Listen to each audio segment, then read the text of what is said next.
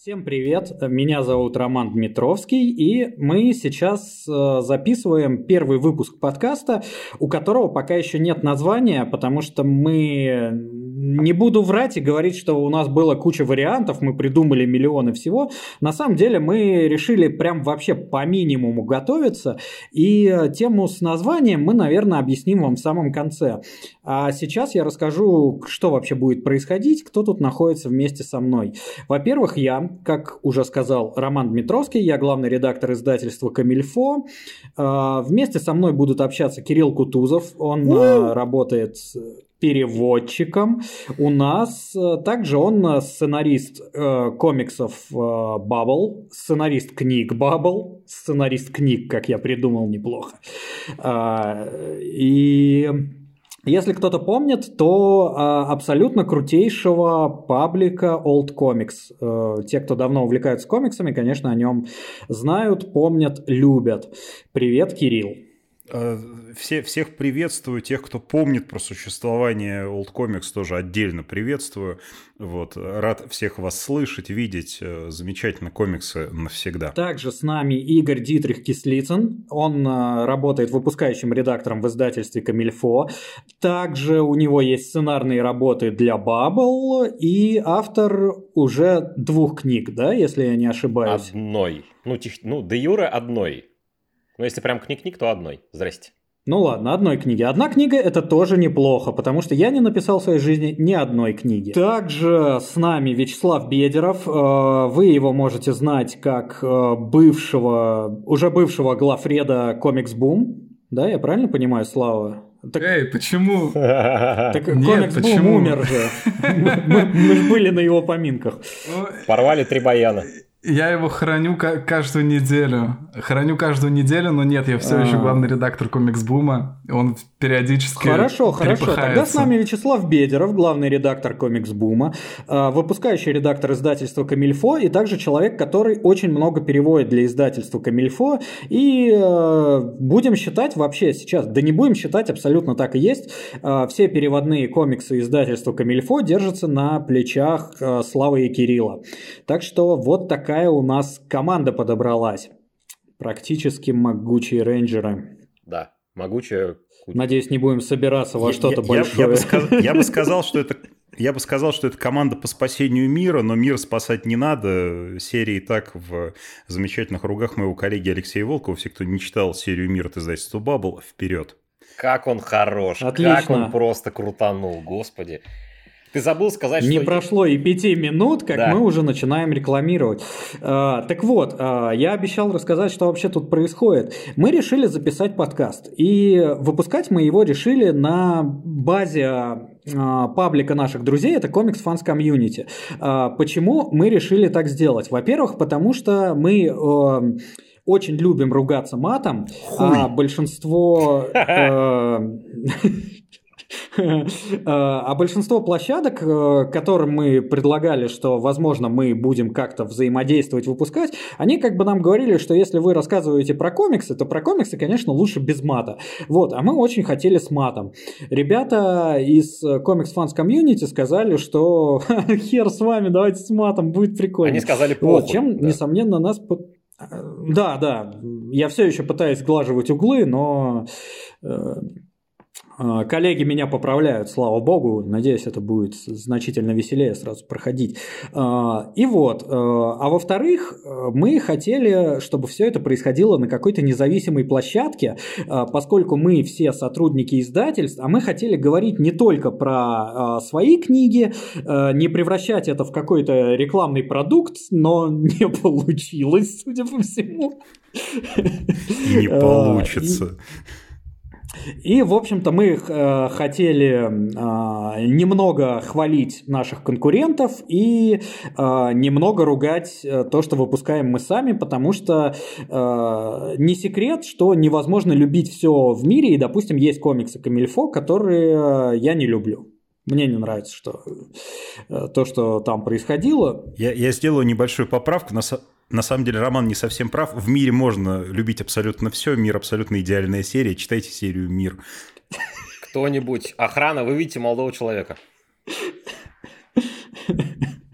А, вот, ну, не все комиксы в истории можно любить. Вот надо как-то перефразировать. Уходить от мира, а то, судя по всему, Кирилл не даст нам спокойно общаться сегодня. А тебе Леха платит, да, наверное? Типа это как... Э, помните древнее всратое э, номер э, этого, блядь, как его, Петросяна? где типа этот какой-то там шпингалетовый завод, там типа вот улица Сурюк 15, поедешь на да. Э, поедешь на поле чудес, говори про шпингалетовый завод, там за каждое упоминание тебе там миллион будем давать. Вот. Мне, я представляю, сейчас люди пришли комикс-подкаст рассказывать, а им про всратые старые. А у меня сразу, вот вы, вы козлы, потому что у меня, у меня в голове сразу зазвучала песня группы «Время срать» про унитазный завод. Все переплетено. Короче, уважаемые слушатели, подкаст будет развиваться примерно в эту сторону. Вы сами на него кликнули, поэтому да. Извините. Да. Э, заранее. Я предлагаю общем, не извиняться. Да, Э, у нас, у нас пока нет никаких разработанных э, рубрик, то есть э, мы каждый раз будем э, придумывать что-то что новое, что-то обсуждать, и это будут не только комиксы, это будет какая-то э, такая, как это вот гиковальная штука, то есть какие-то игры, фильмы, возможно, даже не гиковальная, возможно, мы вообще там будем э, какие-то рандомные моменты обсуждать. И мы очень надеемся на вашу обратную связь. Э, допустим, мы заходим э, в, комменты, там написано, блядь, какого хера эти хуесосы опять это говно обсуждают. И мы э, понимаем, что эта рубрика вам не нравится. Нет, мы понимаем, что нужно в два раза активнее обсуждать это говно. Ну да, не докрутили, да, не докрутили. Да, да. То есть надо рубрику сделать, не, немного поработать над ней. Не, мы Хорошо, понимаем, что да, надо почистить комментарии от долбоебов. Нет, так как мы на комикс фанс комьюнити выкладываемся, мы не можем банить всех подряд. Заканчиваем. Спасибо за внимание, дорогие слушатели. Ну, вообще у нас есть какой-то план вот, на самом ну... деле на сегодня определенный? Чуть, хоть чуть-чуть. На сегодня есть. Да. Я, про, я просто к тому, что мы э, не будем, э, скорее всего, первые выпуски подкаста не будут похожи друг на друга. То есть это не э, будет какое-то, что мы вот э, выработали план и просто меняем там предметы, которые обсуждаем. Э, мы, ну, сегодня мы вот будем говорить э, про комиксы э, прошедшего 2022 года. То есть мы выберем один комикс, над которым работали, про который нам хочется хочется рассказать, и один комикс, над которым мы не работали, но он просто вышел на русском языке, и мы этот комикс любим или не любим, или, ну, там, обратить внимание или ни в коем случае не обратить внимание, но обязательно у нас будет рубрика в «Всратыш». Это а, да. Это рубрика про, Я... А, про то, что нам коллективно не понравилось. Или я бы даже сказал, на, на, настолько понравилось, настолько не понравилось, что даже понравилось в какой-то степени. Потому да, что... на, на, настолько не понравилось, что нам прям распирает это обсудить. Некоторые вещи в этом а... году сделали жизнь, просто тяжелую жизнь этого года немножко легче за счет того, какими херовыми они были. Да, действительно. Так, э, вот, ну, в принципе, я плюс-минус все рассказал. Сейчас мы по очереди будем рассказывать о комиксах, один над которым работали, один просто, и, наверное, будем вставлять свои кеткие замечания в рассказы друг друга. Обязательно. И, может быть, делиться какими-то историями о работе, историями о работе, которые могли бы случиться. но не случились. Вот. И что, начинать мне, пацаны, или кто-то ну, из вас ты, хочет? Ты же у нас главный, ты начинай. Да схуя ли я главный-то, блядь? Ну, ты... Позволи. Ну... Я просто сказал, что я не главный, а что я могу вступительную часть рассказать. Блядь, нихуя меня не слушаешь. Ты, блядь, когда работаешь, нихера меня не слушаешь. Так, вот так мы, значит, значит, мы вот так, значит, так заговорили, да? Ага. Ты у нас главный редактор, ты начинай. А мы подхватим. Хорошо, ладно. А, Давай, мне, да. а, а мне не тяжело, ну, а, потому что я уже все обдумал. Молодец. И начну я а, пожалуй, с комикса, над которым я не работал, а который я просто рекомендую не проходить мимо, особенно в условиях, вот, которые сейчас есть. Вот э, проходит у нас то, что нельзя называть, и э, некоторые зарубежные компании, которые э, делают нашу любимую графическую продукцию, уходят. И, в общем, это проповедник. Uh-huh, Проповедник это один из моих любимых комиксов вообще, то есть вообще в истории. А, я обожаю Дилана, художника, кто не знает. Мир его а, праху. Чуть меньше я... Да, царство ему небесное, я бы даже сказал в контексте. И Вообще, на самом деле, да, это один, один из заготовленных панчей. Я вот считаю, что э, если Бог существует, то он Стиву Дилану крепко пожал руку за проповедника, потому что проповедник прям супер охуенный. Я уверен, сам Господь Бог заценил. Да. Эм, и э, я чуть меньше люблю Гарта Энниса, то есть, ну, типа, не все вещи Гарта Энниса мне заходят, э, потому что у нас есть с ним э, существенный конфликт интересов. Э, Гарт Эннис ненавидит супергероев, а я их обожаю. А, и э, тут, конечно, ну, допустим, вот э, The Boys э, я вообще не очень переношу, и мне больше, чем пацаны, нравится, господи, как он, Юпитер Легаси Миллера. Да, да. Вот, там, короче, супергерои, они типа тоже гондоны, но они такие гондоны ну, типа по-человечески гондоны. А, то есть э, кто-то там бухает, не может себя контролировать, кто-то там э, бросил жену, ушел там к молодухе какой-то. Ну, короче, просто он типа показывает то, что если ты трико натянул, это не значит, что ты сразу каким-то там непогрешимым становишься. То есть он больше показывает э, то, что, ну, типа супергерои, они такие же, у них есть пороки, а вот э, типа у Гарта Энниса вот это супергеройская штука, то есть, типа, я получил суперсилу, а, а, охуенно, я прямо сейчас подрачу и убью проститутку спермой в голову. Там трешатина то есть, уже ну, местами тип... откровенная, да. Ну да, да, да, то есть, и мне как-то это не сильно нравится, а вот проповедник, я считаю, там просто идеальный баланс, вот идеальный баланс страшника, идеальный баланс э, вот этого э, стеба над э, всякой конспирологией и стеба над Э, религиозными догматами, и при этом там бешеная химия персонажей, и вот эти э, Кэссиди, Джесси, то есть э, друзья, которые там соперничают из-за дамы, которая там тоже нифига не простая, э, вот эта ебанутая семейка, которая там в, в болотах живет. Ну, то есть я считаю Притчер вообще охуительный, и там есть один из моих любимых моментов. Это вот сейчас э, все же обожают, да, когда э, смешные моменты из фильмов просто пересказывают. Конечно, конечно. Вот, сейчас я да, да. И именно этим и займусь. Там вот один из моих вообще любимых моментов в комиксах это когда э, э, ночью они там едут по шоссе, короче, Джесси слушает радио э, и там э, шоу, где феминистка рассказывает, как она ненавидит мужиков, и он типа такой просто едет, слушает, слушает, слушает, потом звонит в студию, типа использует глаз, ну вот этот э, глаз бога, или там, ну вот он заставляет людей делать то, что говорит, и типа приказывает ей рассказать, что она хочет на самом деле. И она говорит, что типа, блин, на самом деле хочу сочного хуйца. И он такой, да, отлично, господин ведущий, а, а вы чего хотите? И там вот кадр с ебальником этого ведущего, вот нарисованный Стивом Диланом, такой он типа смотрит в сторону, задумавшись, и такой, да я бы тоже от не отказался. Вот, и это так круто, короче, ну, типа, это реально так смешно, вот, э, вот вся эта ситуация, она работает в комплексе с э, рисунком, вот, Стива Дилана, блин, вообще мега круто. Э, и вот, э, к сожалению, мы в ближайшее время не увидим продолжение. Но я считаю, что если есть возможность, то купите первый том. Даже почитав его, вы не обломаетесь. И это, блин, реально знаковое произведение для всей истории комиксов. Вот. И, блин, вообще не пропустите. Слушай, прости, перебью. А там же там же 12 Когда выпусков. Когда Роман да? говорит... Давай сначала а. я, потом ты. Там же 12 выпусков в первом томе, правильно?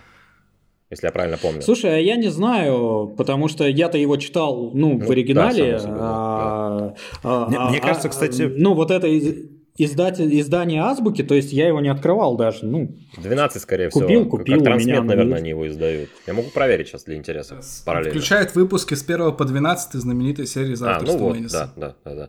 Мне очень в Притчере нравится, что у главного героя внутренний голос – это Джон Уэйн.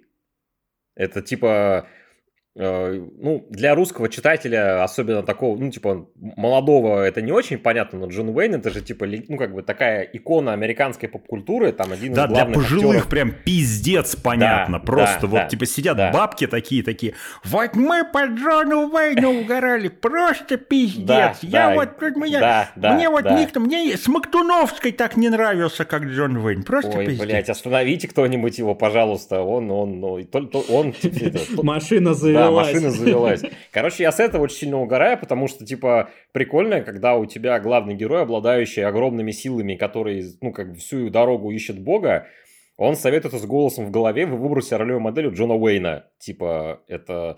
Ну, я не знаю, если, на- ну, если переложить на нашу действительность, все равно, что кто-то бы в голове советовался с, блин, с Пореченковым, я хуй его знает, там... С... А, с С Гошей, Ку- Боярским. с Гошей Куценко из антикиллера. Во! Во! Да.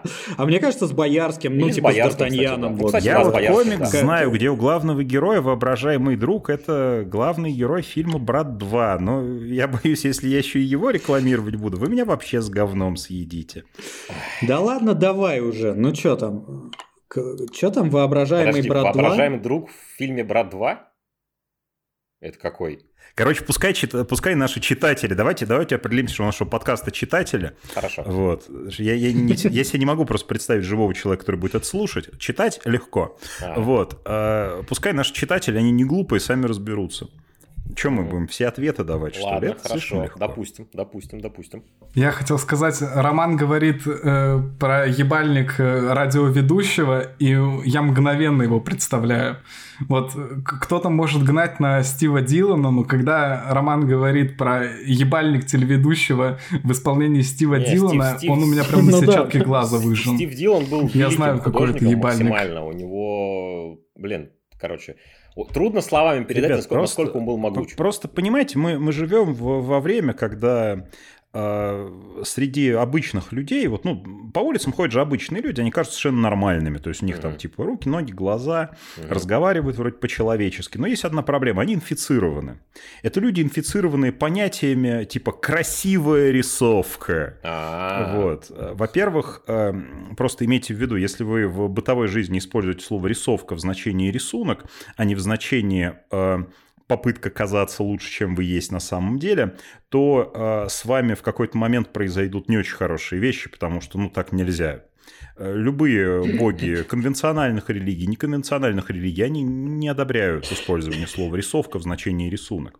А тем более очень плохо, если вы считаете, что а, изобразительное искусство должно соответствовать вашим э, вот э, эм, таким, скажем так, запросам и мещанским ожиданиям. представлениям о том, что ласкает ваш глаз, а что не ласкает. Потому что мы Дед же понимаем, что... Конечно, на самом деле, на самом деле, искусство, оно э, должно трафить не нам, вот, которые вот, вот, вот ходят э, вот с этими с глазами, а нашему внутреннему зверю, нашему внутреннему вот этому ведущему Стива Дилана. Вот. Поэтому перестаньте искать красивую рисовку, начните искать клевый рисунок, и тогда все у вас в жизни будет хорошо. И вот э, Стив Дилан – это прекрасный представитель клевого рисунка. Давайте на этом сойдемся. Кирюх, как ты мощен, ебаный в рот. Просто у меня слов нет. Как ты хорош. Ух, прям вообще. Ой. Я, короче, нахуй, нахуй этот подкаст. А у Гарта Энниса вот Я в каждом комиксе комиксы есть. Стива Дилана читать все. Я не могу, Если-. Уважаемые читатели нашего подкаста, если вы сейчас сказали, да нахуй этот подкаст, я пошел комиксы Стива Дилана читать, вам, бля, полностью, бля, право на все сто процентов. Мы выполнили свою цель, в принципе, да, да. Опять же, не забываем, что у нас Слава вышел третий нам. том «Карателя» в прошлом году как раз-таки, закрывающий. Да. И мы еще Да, раз да, напомним, да. что мы не превращаем Нет, этот подкаст в какую-то рекламу. Да. А, Ром, ты, раска... ты про Притчера все? Ты будешь еще какой-то комик рассказывать? А, да, но я Мгм. буду рассказывать про комикс, над которым я работал. Давай. И это еще одна классическая штука. Это судья Дред. Э, судья Дред истоки. И да, почему да, да. я во всем многообразии решил рассказать именно про него? Э, потому что на самом деле я ни хера не знал про судью Дреда до этого года. То есть, не, я знал, что это э, крутой комикс, э, у которого есть свои крутые фишечки. Я видел какие-то... В основном, конечно, я видел какие-то всратые штуки, знаете, вот эти типа э, судья Дред против Терминатора, против чужих, против порнозвезд. Ага, ага, ага, э, вот что-то такое, короче, вот э, мой, мой, мой взгляд привлекало. То есть я особо не погружался в э, судью Дреда. Э, во-первых, там много всего, ну, то есть реально там, чтобы, ну, нужно заебаться серьезно, да, чтобы да. хотя бы там какой-то минимальный базис получить.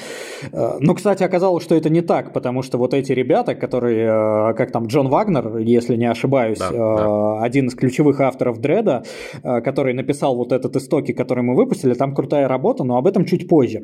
То есть вот первое, что меня пугало, это объемы всего вышедшего за годы существования Дреда, а второе, что меня пугало, я не очень все эти британские штуки выкупаю. Mm-hmm. То есть там определенный британский вайп вот этой британской школы, он существует, это никакие не шутки, и не все его понимают. То есть, вот, допустим, а, читали этого капитана Британии Алана Мура? Нет. Не, не, никто не добирался до этого. Он там писал ну, э, мы, до, мы, достаточно мы, мы обширно. Мы быдло, мы не читали. В смысле, я тут быдло, мне кажется. Вы, вы же тут все книги пишете. А, ребята, извините, я, я только что из Дабла пришел, что происходит? Ну, я решил, что типа, ну, глупо а говорить, ребят, извините, пожалуйста, мне нужно отлить, я пойду. Я решил так по фишке сбегать, типа, микрофон на мьют поставил. Ты «Капитана Британию» читал Муровского? А, бля, я не читал Муровского, я читал э, Джейми Делана, потому что Джейми Делана мой любимый сценарист, он писал после Мура «Капитана Британию», вот его я читал. Но давно. Это заебись. Ну, короче, смотри, Кирилл, о чем я рассказывал, что одно из моих препятствий к э, поглощению дреда было то, что я не совсем выкупаю британские приколы. То есть э, у всей вот этой британской школы у них э, определенный стиль, э, определенное настроение и... Э, я даже не знаю, как определенная сатира. Ну, то есть, э, э, мне кажется, что вот все, все вот это, что делают британцы, то есть это нужно под определенным углом юмора воспринимать. Ну да, разумеется. Э, короче, я к чему вел? Я вот Капитана Британию прочитал, Алана Мура, я ни хера не понял. То есть, ну типа, блядь, это ж полный пиздец, какая хуета. Абсолютно скучная, абсолютно блядь, неадекватная какая-то, просто пиздец. А, и... и мне, но, нрав... но, но... мне нравится, куда как подкаст развивается. Прости, Ром. А, и, и, короче, а, это ж вот капитан Британии Алана Мура, это вот один из таких прям священных граалей вот этой британской волны. И еще один священный грааль – это, собственно, судья Дред. И я думал, я открою, а там такая же, блядь, пиздорезка, ни хера непонятно, блядь, какой-то бред вообще происходит. Не, не знаю, блядь, как это вообще все можно воспринимать. Вот, а потом, короче, Серега Яровой, один из наших э, фрилансеров э, студии Invisible Art, если кто знает, он нас уговорил все-таки издавать дреда, и мы, поскольку мы каждый год пытаемся сделать какие-то поползновения, э, как сказать, в пространства, которые раньше нами не охвачены были, а, мы такие решили, ну окей, давай попробуем. Сказали ему, предложи нам два тайтла, которые типа вот, ну, нужно взять. То есть он там взял какие-то, нам скинул э, топ-10 э, сюжетов о Дреде, по его мнению. И а, и такой говорит, есть вот эти истоки, где, собственно, один из самых там ключевых авторов Дреда, он пересобрал всю хронологию, то есть все, что вот эти годы выходило, а, и сделал из этого стройное повествование, где сам Дред рассказывает, а, как это все получилось, то есть как они к жизни такой тяжелой-то пришли, где вот у них эти судьи, там исполнители приговоров и все такое. И, бля, охуенный, охуенный да, комикс, блядь, я прочитал его залпом. Да. Подтверждаю. Э, то есть там э, все, все круто, то есть э, разложено по полочкам, то есть так-то, так-то и так-то. Там вот этот британский юмор, вот он реально, реально ты чувствуешь, что он существует. Э, то, что все, все вот это происходящее, оно как бы такой... Э, как сказать, такой ебанутой иронией происходит. Э, конечно, все это еще немного было страшно на фоне происходящих событий, все очень похоже. Ну да. Э, то есть в реальном мире мы тоже видели там противостояние каких-то держав там и всего такого. Вот, но то есть, ну тоже, кстати, удивительный момент. Вот комикс-то написан не вчера, а перекликается с современными событиями, он отлично. Вот, и мне кажется, это вот именно точка входа вот э, в знакомство с Дредом, в знакомство вот с этими э, британским, британским направлением в комиксах. Мне кажется, это прям отличная штука, и я действительно рад, что мы его выпустили. То есть э, э, дали отечественному читателю возможность прям серьезно прикоснуться к такому пласту комикс-культуры, как Судья Дред. Я как человек, который его редачил, добавлю от себя пару слов, подтверждаю все, что сказал Рома. Комикс абсолютно ебейший. Я я его сколько, сколько раз его вычитывал, пока мы делали читку, он меня не заебал в итоге к концу, потому что просто он очень классный, он интересный. И реально, ну, Судья Дред, он же прикольный тем, что это, по сути, это то, как э, британцы через э, такое кривое зеркало сатиры э, смотрели на американцев своего времени. То есть это же, ну, по сути, это же постапокалипсис в Америке, написанный британцами, который пропускает его через какую-то призму стереотипов, какого-то там типа стороннего наблюдения, всего такого. И в этом плане он еще и поэтому интересный. Как раз таки в этом и заключается то, что, то, о чем Рома говорил. Вот это вот типа, что налет британскости, как это вот описать, точнее, не знаю. В этом плане он супер крутой. Но опять же, да, как точка входа он очень классный, потому что вот тебе, тебе вот все, что мы любим, предыстория событий. Вот буквально вот нулевой год судьи Дреда, с чего все началось и как они пришли э, к той жопе, в которой они, собственно, и оказались. Так что да, подтверждаю, Америка, о господи, Америка, Америка тоже, Судья Дред Истоки охуенный комикс, дико всем рекомендую. Не, Америка вообще разъеб, я вот... Э... Америка еще круче, это просто жопа, я когда его дочитал первый раз, я просто, я, я сидел с отвисшей челюстью, думаю, господи ты, боже мой, как это хорошо. Он, он, надеюсь, выйдет когда-нибудь, когда-нибудь, потому что это, это прям must read, must have, это просто выйдет, меня выйдет, разъебало эмоционально. Меня очень сильно эмоционально разъебало. Редко так на меня комиксы действуют, типа, особенно сейчас, с учетом того, сколько я лет уже их читаю. Но Америка это, это просто вышка какая-то вообще невероятная. Чего, пацаны, есть что добавить по судье Дреду? Вот так. Немедленно вспоминается история э, про Робокопа. Э, просто Дитрих сказал, что судья Дред это американцы глазами англичан. Да, да, да. И только, да, то, только не земляки могут выдать хорошую сатиру. Потому что Робокоп это американцы а... глазами голландца. Да, глазами mm-hmm. голландца. Mm-hmm. Я специально погуглил, да, да, э, кем был Верховен. Да, не, да и нидерландский режиссер. Блять, обожаю Робокопа, э, сука, он... первого. Пиздец, что за кино? Да. Что за кино? Вот, и сразу захотелось пересмотреть. Ну и в целом, э, да, Дитриха, оно э, завершило мой спич. Э, Робокоп тоже американцы глазами чужестранца. А мамо... И, а, и, и именно как сатира, именно как сатира Робокоп работает невероятно. Вот эти все рекламные вставки, новостные, сама история с корпорациями. Замечательное сатирическое произведение. Блин, всем, всем смотреть Робокопа. А ну нахер на этот подкаст. Отлично, я отлично пошел Робокопа. У меня, Робокопа. Есть, у, меня есть, у меня просто есть прекрасная история про Робокопа. Можно на минутку отвлечемся и пойдем дальше конечно? Конечно, давай. Кто смотрел да, кто смотрел Робокопа, там есть сцена, я без спойлеров сейчас ее так опишу, если кто не смотрел, что в, в которой один из персонажей произносит легендарную фразу «bitches leave» двум проституткам. И актеры, которые, собственно, снимали в этой сцене, они говорили, что Верховен, он же голландец, и он не совсем, видать, сначала понимал значение слова «бичес». И он, типа, он с этими актрисами, с двумя, ну, там, третьего, там, ну, как третьего плана, не знаю, как правильно назвать, он с ними говорил, и он их все время бичес через слово называл. Там вся группа умирает просто с него, он такой, «А, так, бичес, значит, вы идете сюда, потом бичес сидят тут, ты там делаешь вот это, ты, бич, делаешь вот это, потом бичес уходят, там, говорит, там просто, там, два эти, оператор умирает, все умирают, все ржут, а он не понимает, в чем прикол, он такой, ну, как бы, что, бичес и бичес, что, все нормально. Потом ему объяснили, он такой, ой, нехорошо получилось. Но это было забавно забавно. Ну и вот, про свои два комикса я рассказал, так что передаю слово следующему и готов вырываться в обсуждение, а не просто много болтать. Здравствуйте, дорогие друзья. Я, э, меня зовут Кирилл Кутузов. То есть с начала подкаста ничего не изменилось существенно, поэтому я сейчас расскажу про два комикса этого года, которые, на которые я хочу обратить ваше внимание.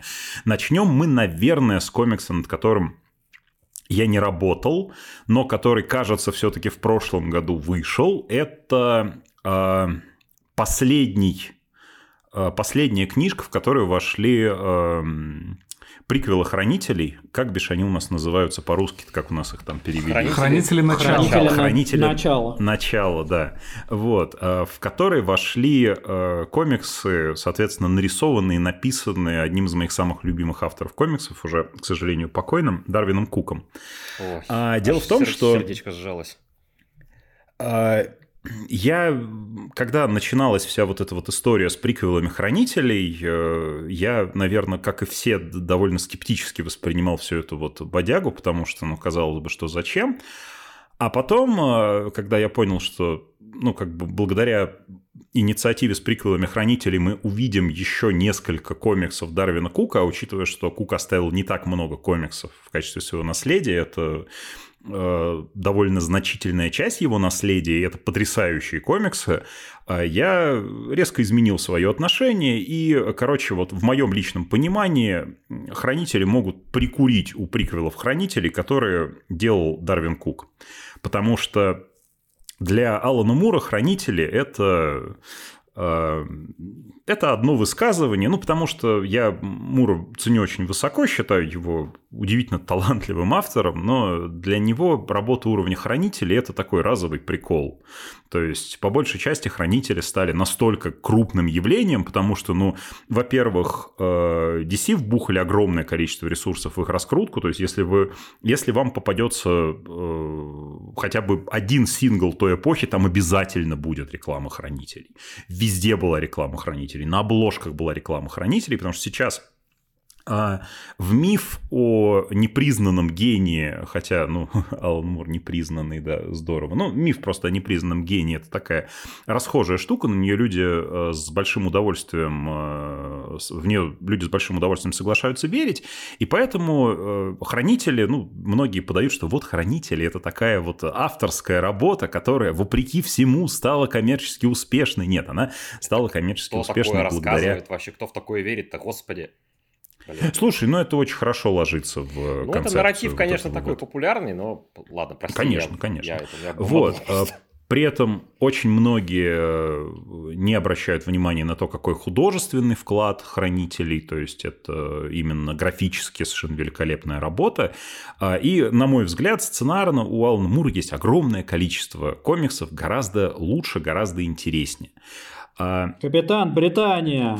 Lost Girls, во, вот, Блять. кто не читал, я, я без шуток рекомендую. Это мой любимый комикс Алана Мура, Lost Girls, с козырей, Forever, обожаю. С козырей пошел, Кирюх, с козырей просто пошел. А, так вот, а, собственно, Before Watchmen Minuteman а, это один из моих, наверное, самых любимых комиксов, потому что очень редко, когда автор пишет и рисует э, другую эпоху, особенно в случае с приквелом Хранителей, эпоху несуществующую, но основанную на существующей.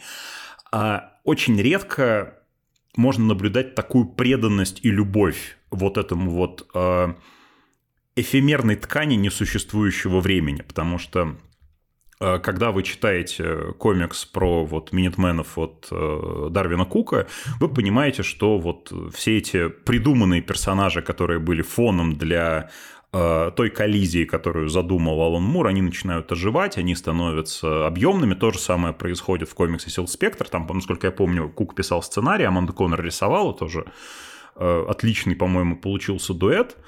И э, вот эти вот отличные комиксы оказались погребены под скепсисом вот этих вот э, фанатов, для которых самое главное это не признание работы живых актуальных авторов, вот которые сейчас сделали классный комикс, а для них нужно э, принести еще немножко, вот покурить немножко фимиама перед алтарем человека, которому комиксы уже тоже давно не так интересны, ну, потому что люди любят проецировать свои мелкие хотелки на крупных людей.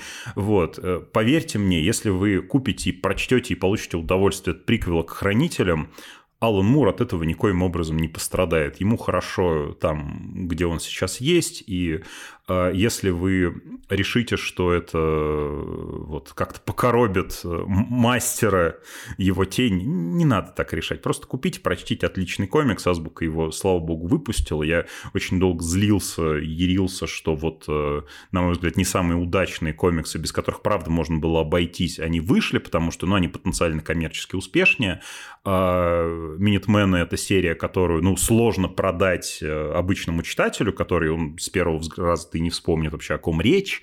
Вот. Э, и нет тут Роршаха, который будет этот страшный, бескомпромиссный, вот тоже, кстати, отличный пример э, неправильно понятого персонажа, потому что вот, ну, если, если вы прочитали «Хранители», Роршах – это ваш любимый персонаж, то вот, возможно, вам надо перечитать «Хранители» все, еще раз. Все, все, сейчас нахуй сорвало гайки, блядь, и пошел рассказ про Роршаха, короче, да, и да, да. больше никаким другим комиксам не вернулись. Да. Я тут вклинюсь, просто скажу, что в этом томе также Лен Уин, Джей Майкл Стражинский, Эдуарда Риса. Э, не менее талантливые э, сценаристы и художники. Так что да, действительно стоит обратить внимание. Я на самом деле чихать хотел тоже на Хранителей Начала, а сейчас смотрю Лен Уэн, Джей Ли, а я могу сказать. У них там я могу точно сказать, на что надо чихать. А ну-ка. Надо чихать на этого, блядь. Э, как его нахуй? Красный корсар или как он? А. Э, там, короче, есть вот таин хранителей. Вот про этот. Э, это типа вот это мета-комикс, который там пацан ну, да, читает, про, про да, в хранителях. Штуку там, да. Угу. А. А, а потом вот в этом вот в этой инициативе Хранители Начала как бы есть комикс тоже Красный Корсар, и это полная залупа, блядь, такая хуета. Она, по-моему, в издании Азбуки была в первой книге, и это полный пиздец. Да, вот это не читайте, да, да, Минитменов да. читайте. Вместе, вместе с комедиантом и Роршихом, между прочим. Ну вот, да. Честно говоря, я, я ничего не могу сказать про комедианта и Роршиха, ни хера не помню про эти комиксы, а Корсара запомнил, да. Ой. Короче, в общем, самое главное, э, вывод из этого, не принимайте решения на основании каких-то вот волшебных категорий, э, просто вот видите комикс, интересно вам, прочитайте. А если, блядь, это комикс Дарвина Кука, то у вас нет никаких э, просто причин его не купить, потому да, что все комиксы Дарвина Кука хорошие. Потому что некоторые, Дарвин а Кук а был даже прекрасные. Автор, прекрасный. Да. Прекрасный и, и, и самое главное, прекрасный сценарист. Потому что, честно говоря, э, это большая редкость. Э, потрясающий художник, который при этом оказывается потрясающим сценаристом, причем ну, не на сдачу, а именно вот независимо. Потому что, опять же, вот в, том же, в той же книжке там есть, э, если я все правильно помню, э, да, да, Спектр это там Кук именно сценарист. Сла- Можете Слава у нас без... он факт-чекингом занимается в прямом эфире. Да, я, я, я, я параллельно гуглю это все. Это хорошо на самом деле, потому что чтобы конфузов не было таких дурацких. Ну да, мы, мы же не хотим никого наебать. То есть, Специально не нет. со зла, а просто потому что сами тупые. Память, память дырявая. Вот. А теперь давайте перейдем к книжке, над которой мы с вами работали, дорогие друзья. Ну-ка, давай, удиви меня. Это комикс, э, я тебя не удивлю, э, я уже говорил об этом, это комикс вечный Джека а, Кирби. Да, да, да. А у нас вышло же в этот раз два комикса. У нас вышел комикс «Вечные» Нила Геймана и комикс «Вечные» Джека Кирби. Вот комикс «Вечные» Нила Геймана, вы его, конечно, тоже обязательно купите и прочитайте, потому что ну, вот, э, верить мне на слово нахер не надо. Вот, вы сами прочитайте, но я... Э, я с уважением отношусь к этой работе. Обычно я этой фразой говорю, э, для меня это синоним фразы – это полная хуйня. Потому что человек не должен так говорить, если он работает в коммерческом, в коммерческом поле, он не должен говорить так про работы конкурентов. Я, э, вот надо говорить, это интересная работа, эта работа заслуживает вашего внимания. Я предлагаю вам самому ознакомиться с работой и составить собственное мнение. Потому что, ну, нельзя говорить, ребята, это полное говно, мне не нравится. А, я к Гейману, правда, отношусь с большим уважением, но не потому, что мне нравится то, что он делает, а потому, что мне, как, как говорится, нравится, как он себя поставил. Вот, карьеру мужик себе сделал, будь здоров. Вот. А при этом... Э, Наверное, сейчас я, как главный редактор издательства «Камильфо», должен ворваться и вступиться за продукцию, но нахуй надо. Потому что «Вечная Нила Геймана» — это как интересная работа. Да, интерес. Нет, она правда, там, там правда есть много довольно там есть несколько, несколько моментов, которые сделаны, ну, правда, удачнее, чем у Кирби, например.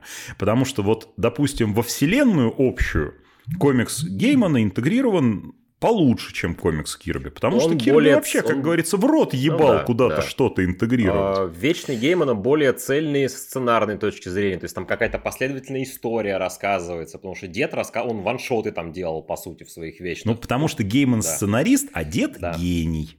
Это немножко так, разные сейчас, вещи. Сразу, сейчас Кирилл начнет про Кирби рассказывать, поэтому я могу, в принципе, спать пойти лечь, и утром вернусь и расскажу про свои комиксы. Так что, Кирюша, давай, сосредоточься. Погнали!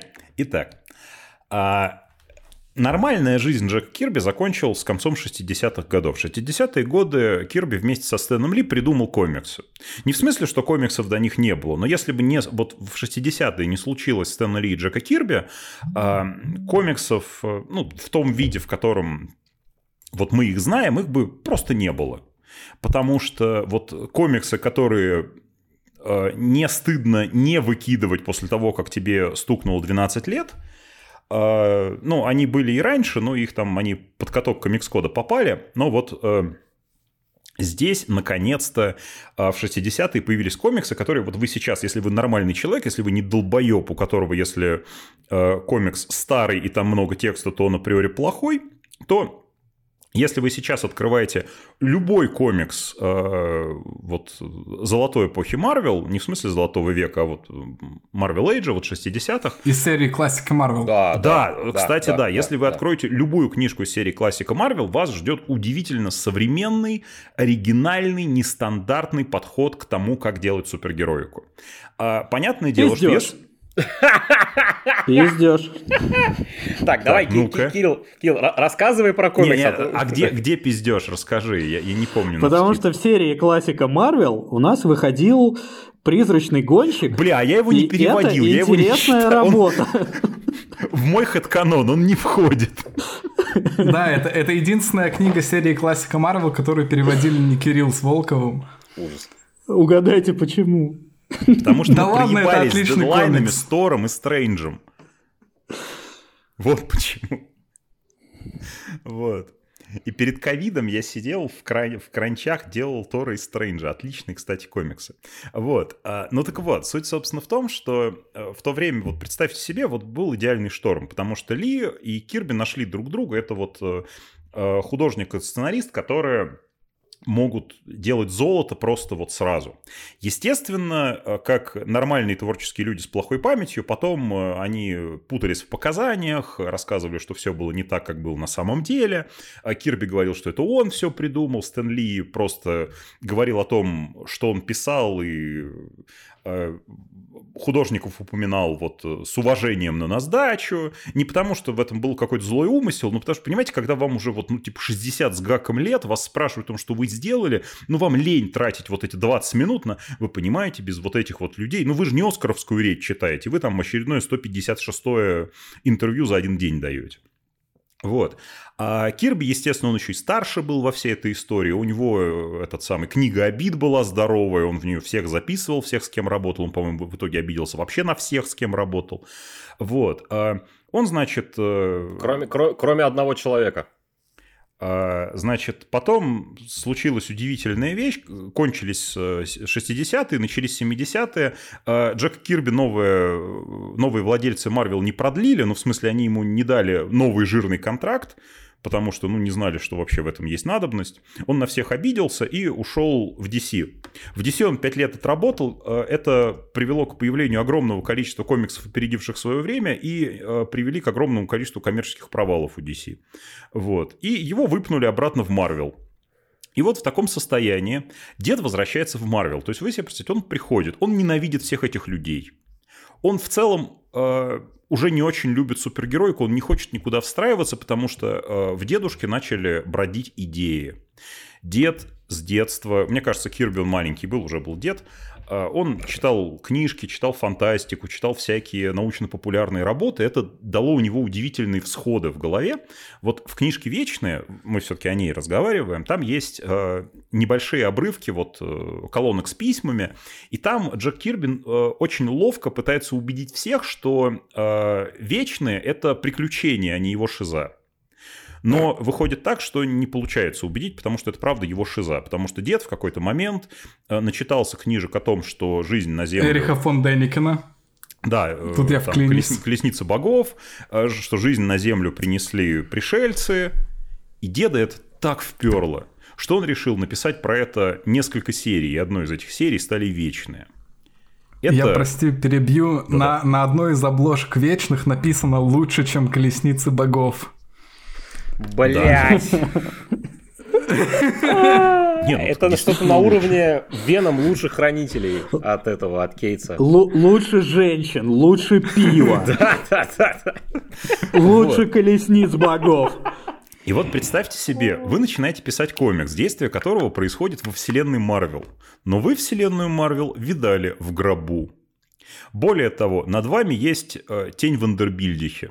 Потому что весь сольный Кирби всегда соревновался со Стэном Ли.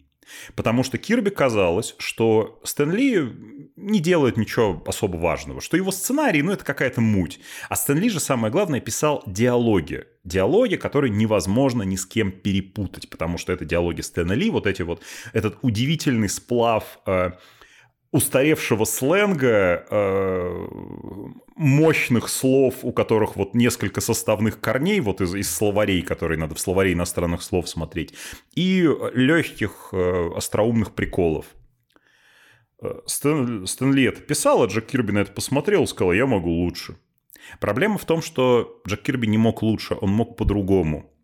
У Джека Кирби был свой вот этот так называемый раблезианский юмор, то есть вот, ну, это понятно, что Сейчас я буду немножко преувеличивать, но у него там, э, если у Стэна Ли э, это просто шутки, то у Джека Кирби будет персонаж, который путешествует в космосе на своем пердеже. У него такого нет, но вот если утрировать, то это вот такой примерно уровень юмора. Интересно.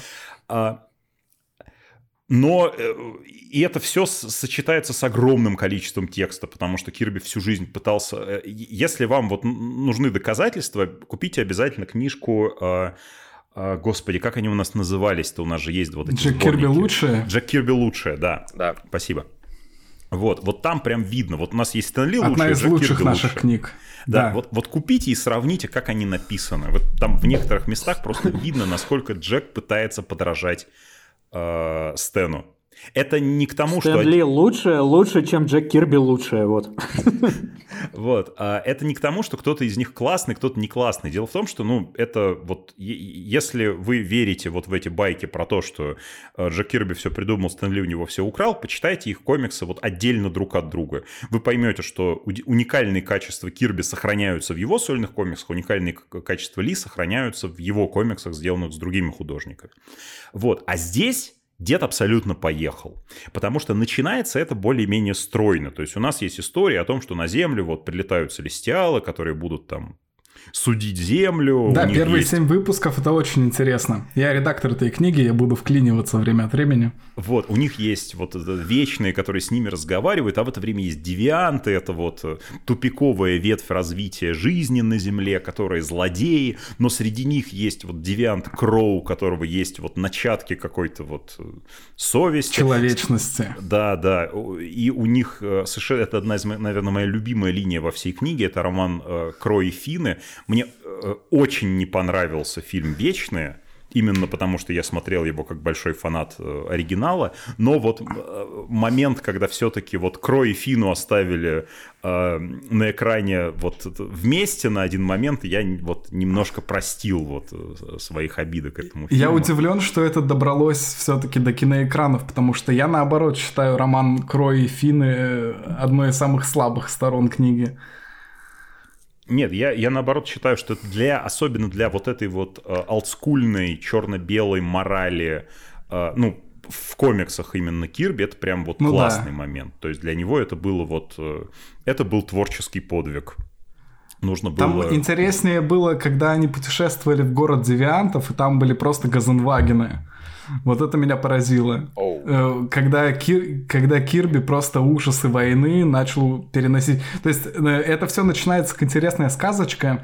Эрих фон Деникин, да, Колесницы богов, Целестиалы, Вечные люди, э, теория палеоконтактов. А потом э, Кирби такой, а, а еще я, кстати, воевал.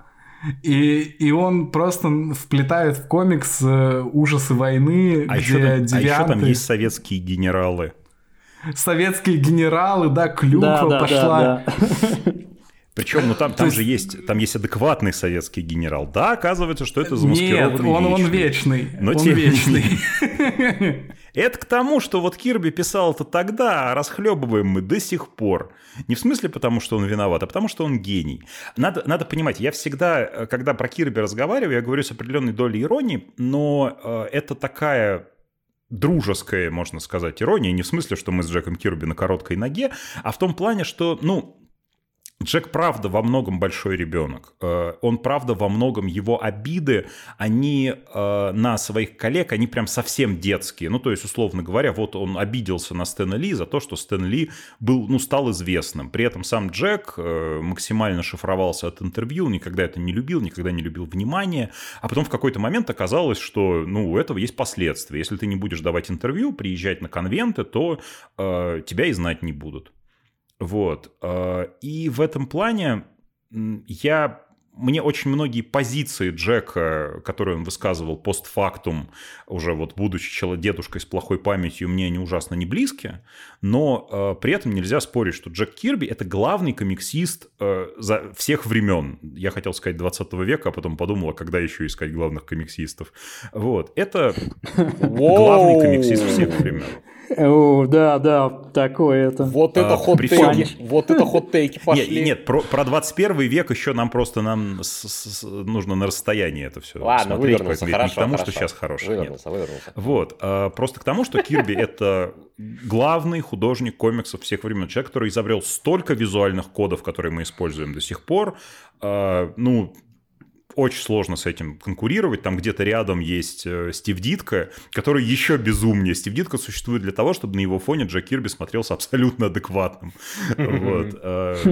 Ну, блин, э, Дитко, он в политику с уклоном. Слушай, у него это даже не политика. Для него это какая-то прям отдельная философия. Я всем советую прочитать его комикс-брошюру Avenging World, по-моему, он называется, чтобы понять, что Стив Дитко полностью ёбнулся.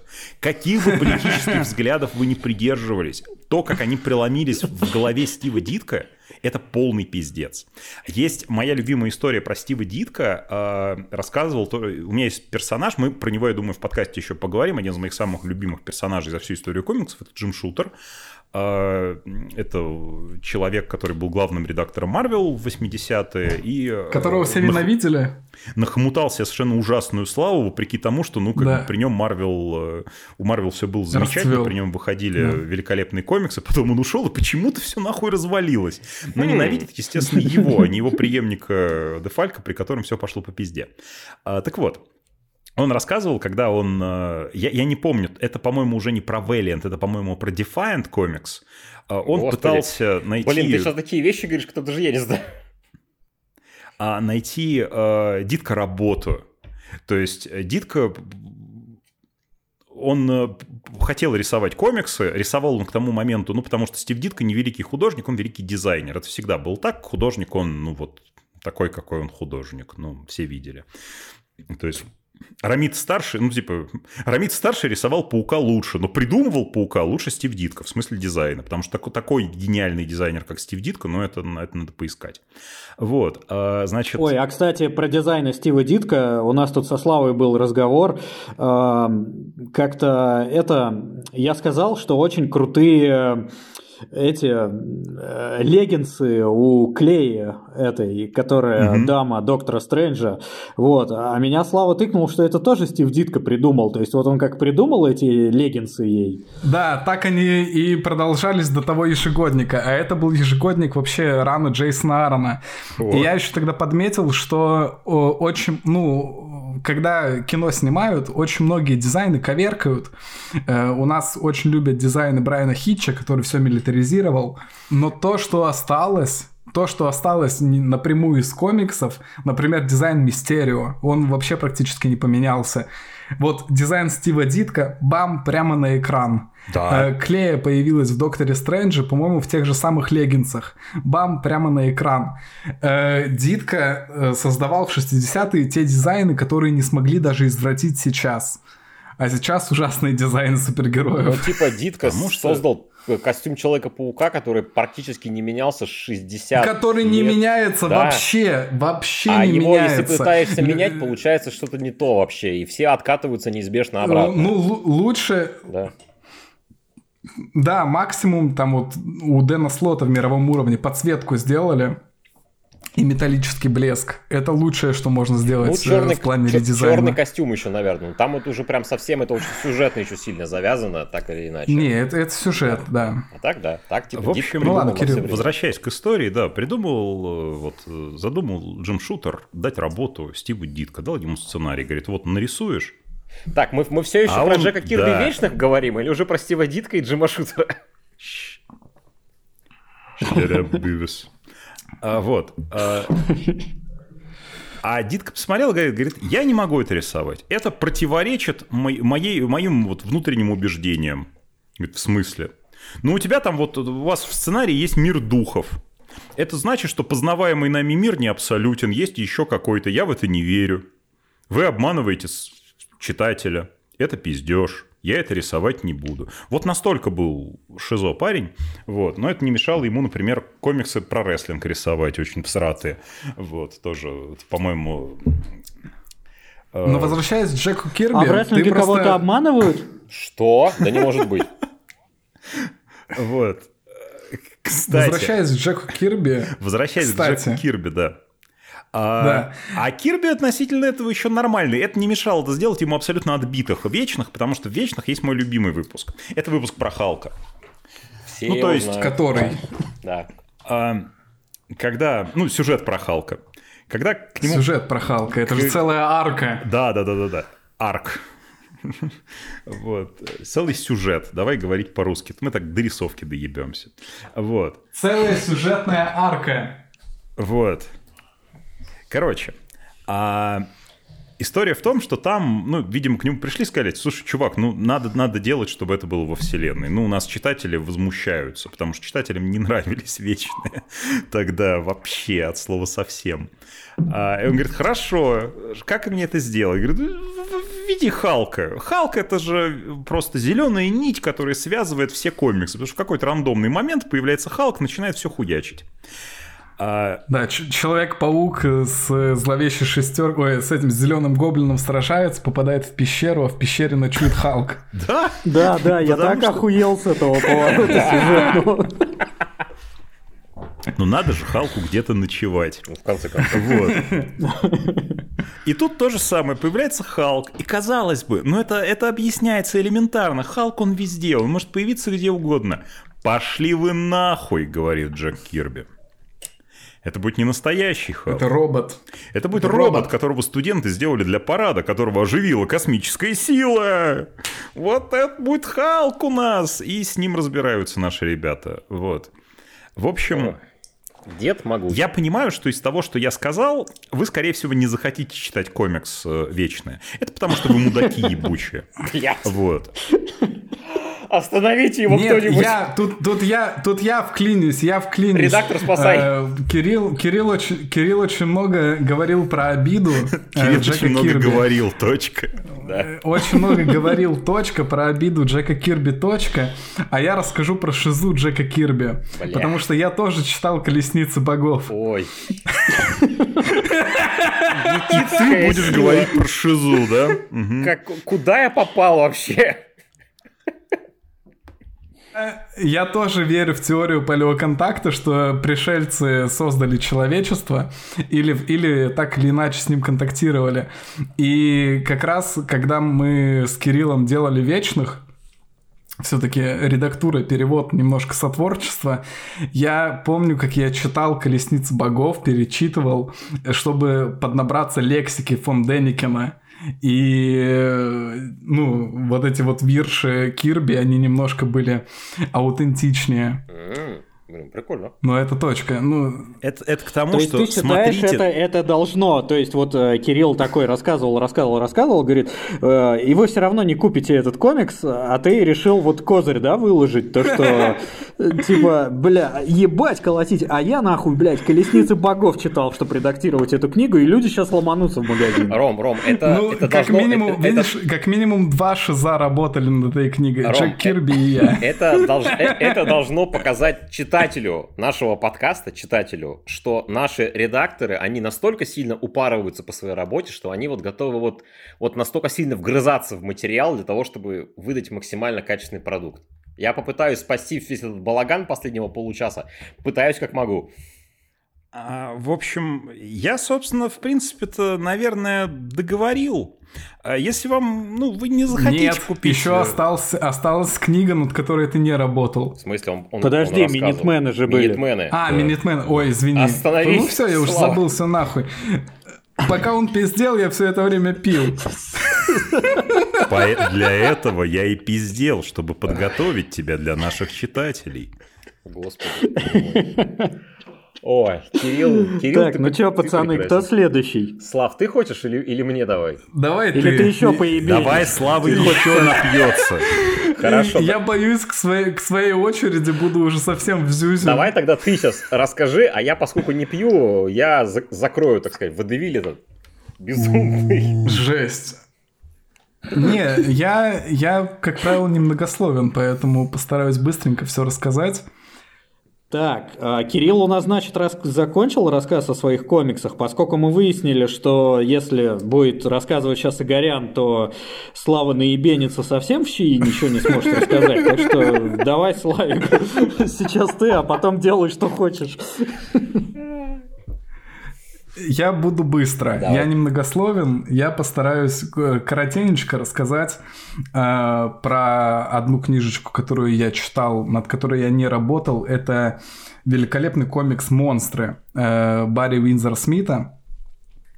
Э, Издательство «Питер» выпустило у нас в России, и стоит сразу сказать, что выпустило невероятно оперативно. В 2021, если не изменяет память, вышел комикс в оригинале. В 2022 получил все возможные награды, премию Айснера за лучший комикс, за лучшего автора и художника, и за лучший леттеринг на сдачу. Э, И в 2022 уже ближе к концу он выходит в России. Это прям поразительно, потому что я, я сидел, э, кусал ногти, кусал локти, кусал колени, думал, как же мне прочитать э, монстров, чтобы не пиратить. Заказывать в оригинале, ну, что-то как-то неохота. Э, а в России хуй выпустят. Я говорю, э, Роман, по-моему, или Степа, давай выпустим монстров. А мне говорят, их уже кто-то купил. Я думаю, блядь, ну ладно. Э, И оказалось, что их купило издательство «Питер», которое у нас выпускало «Сквозь снег», которое я до сих пор не читал, «Окопы» Тарди, э, которые у меня на полке стоят, которые тоже не читал. И вот они решили, что обласканные критикой и читателями монстры — это их клиент, э, выпустили, и я оказался, остался просто в полнейшем восторге. Э, Это... Я, я изначально думал, что это комикс про Халка, который не стали выпускать Марвел. Бля. Кто, кто, кто-нибудь вообще в курсе, ну, за завязку монстров? Нет. К сожалению, нет. Да, я... Но я, я пиратил, признаюсь честно. Короче, подросток приходит в призывной пункт, говорит, я хочу служить. Ему говорят, ну ты бомж, э, сирота, э, поэтому мы тебя пошлем в специальный сверхсекретный проект Прометей э, и сделаем из тебя суперсолдата. И оказалось, что Прометей это Э, это уже 70-е, по-моему, 70-е или 60-е, то есть после войны. Американцы во время войны нарыли сверхсекретный проект э, фашистов э, Прометей по созданию суперсолдата. И раз фашистов они разгромили, то они сами решили сделать супероружие. И они просто взяли ученого фашистского, взяли наработки и решили воссоздать суперсолдата уже на американской земле. Э, и, собственно, Бобби Бейли становится таким Халком э, в рамках вот этой вот программы по созданию суперсолдата. И это, в принципе, вся завязка. Э, это, в принципе, весь сюжет основной книги. Он становится им, потом он приходит к себе домой и умирает. Конец. Но помимо, помимо вот этого Бобби, э, вокруг этого Бобби начинают, начинают э, разрастаться новые сюжеты. То есть там э, переплетение сюжетов, по-моему, 5 штук в одной книге. И я пожалел, что я неправильно читал эту книгу. Я ее прочитал в два захода, а надо было в один. То есть это книга, которую ты обязан читать залпом, чтобы потом перечитать ее снова и уже полностью просмаковать. Настолько сложная и интересная. Э, есть Бобби, э, который стал Халком. Есть его отец, который вернулся с войны с посттравматическим расстройством э, и ну, стал хуевым отцом. Очень абьюзивным, он бил Бобби и тиранил свою жену. Есть жена, которая пока ждала э, отца с войны, ну, мужа э, с войны, она замутилась с сверхсекретным агентом и встретилась еще там с каким-то пиздюком. И есть, собственно, фашисты, э, которые э, изначально придумали весь этот проект Прометей и застрелились э, когда их начали американцы осаждать. Вот эти, вот эти сюжетные линии чудесным образом становятся одной. И, и и это все еще связано э, друг с другом не какими-то белыми нитками, а черными нитками. Потому... Что все эти сюжеты объединяет с собой чернокожая девочка-телепат. Блять, Слава! Какого хера? Как, как ты Слав, заранее ты, готовил, сказал, да, что ты настолько наебенился. Ну, как его разъебывает, господи.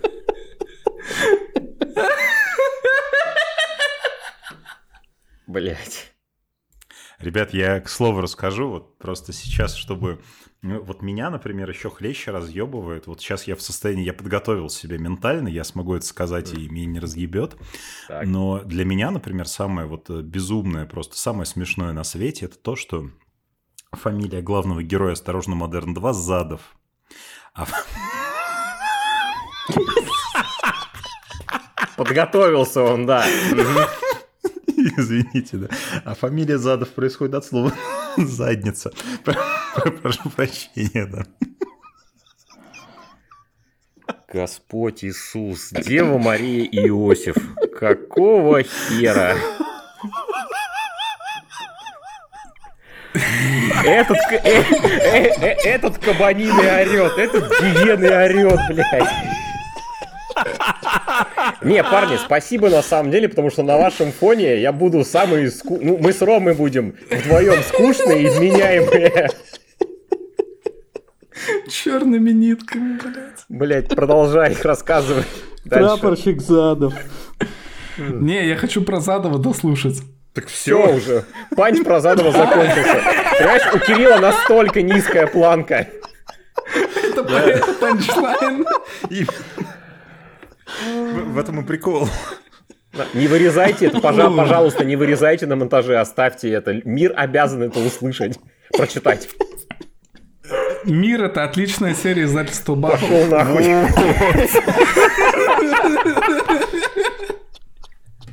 Так, Игорь, будешь выебываться, мы начнем хуесосить редактора, поэтому давай. Я вот первый буду без- хуесосить редактора, понимаешь? О, а я видел редактора на вариантной обложке триптиха. А он там Читайте появится. Что это, комикс всё еще жив? Насколько я понимаю. Читайте э, все комиксы, к которым мы э, так или иначе имеем отношение, потому что Рядом с которыми мы люди стояли. Таких хороших комиксов не сделают. А мы люди хорошие. И вы, я думаю, по нашим вот этим ебанутым разгонам это уже давно Ага. поняли. Если Да. нет, ну нахуй это вон туда.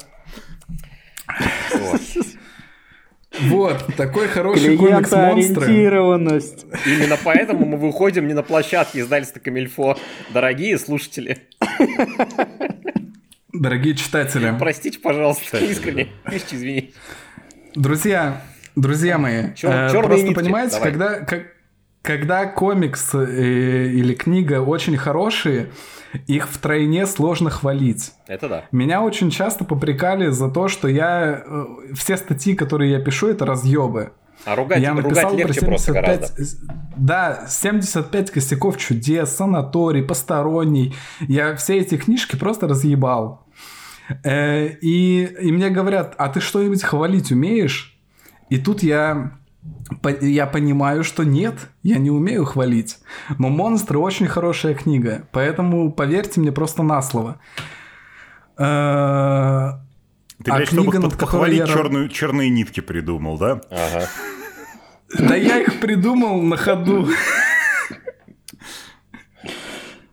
Да бля, не пизди. Мне кажется, это подготовленный перформанс был. Он с шести, он, он, он со вчерашнего дня сидел, punch придумал, он такой, блин, блин, блин. Я, я, просну, я проснулся в 5 часов вечера за 2 часа до начала Нихера подкаста. себе.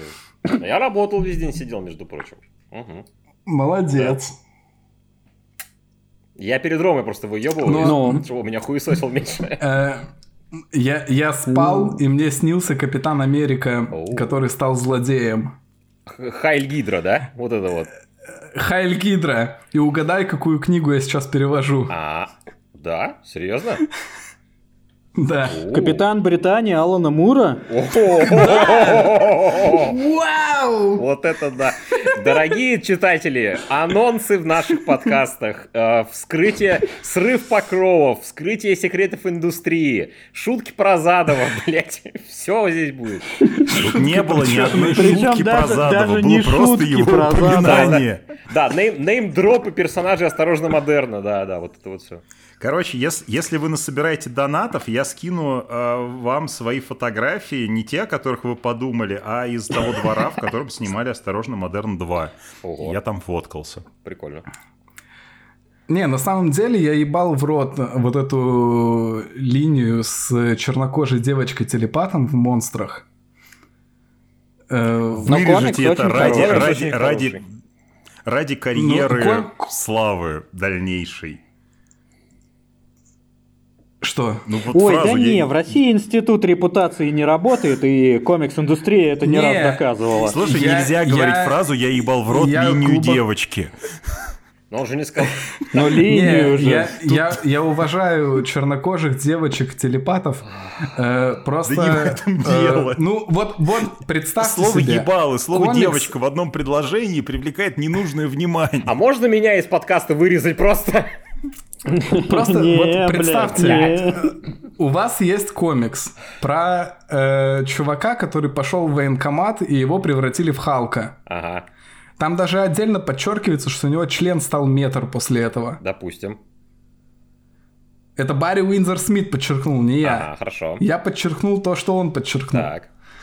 Вот. Двойное подчеркивание Э, получается. А, а он в рисунке это подчеркнул или? Нет, нет, на него потом надели штаны. А как же правило показывай, а а как штаны говори? наделись? Ну, блядь, ну Айснера дают кому попало, ёпта. Так, ладно, Слав, давай заканчивай про монстров и давай к комиксу, в котором ты работал. Значит, уже в какой-то цирк превращается, блядь. Только превращается. Как его раз... Только превращаются. Ведь изначально мы тут на таком серьезном, блядь, ебальнике собрались. Я пытаюсь создать у нашего читателя ощущение, что все, что он читает, на самом деле еще адекватно. Что может быть хуже. А, да не, монстры на самом деле настолько пустая э, ерунда. Пиздец его кидает из стороны в сторону. Хорошо, ладно, хорошо, блядь. Да, да. Ну, блядь, с вечным Прошло три сравнивать, минуты. полная хуйня, конечно.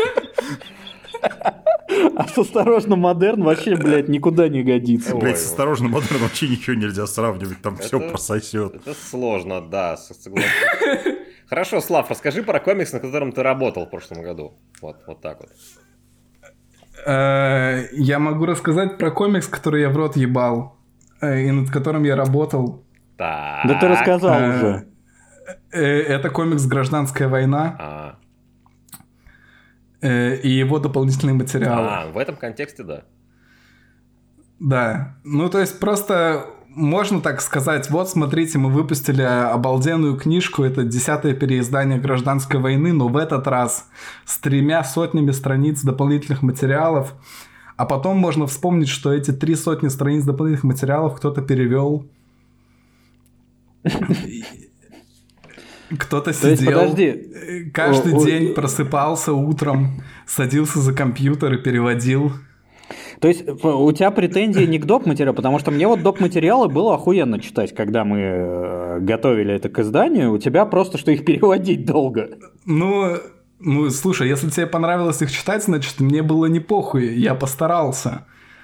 И хорошо их перевел. Как он вывернулся-то, а? Ловко ты посмотри на него. Да не, подожди, я э, в чем претензия это у тебя к гражданской войне? Что типа просто заебали эти дополнительные материалы в плане их об- Разумеется, разумеется, потому что ты э, просто, окей, я сделал комикс, потом что у нас дальше? Интервью, хорошо, я сделал интервью, потом что? 7, выпусков сценария? Окей, давайте я сделаю 7 выпусков сценария. А потом-то книга закончится? Нет, потом у нас черновой сценарий всей лимитки. Слав, извини, можно я, Хорошо. можно я выступлю в защиту дополнительных материалов, как человек, который переводил э, книжку э, про темного Феникса, которая вышла Ой, в золотой который я коллекции. редактировал Которую эту книжку. редактировал, да. Так что, да. Вот.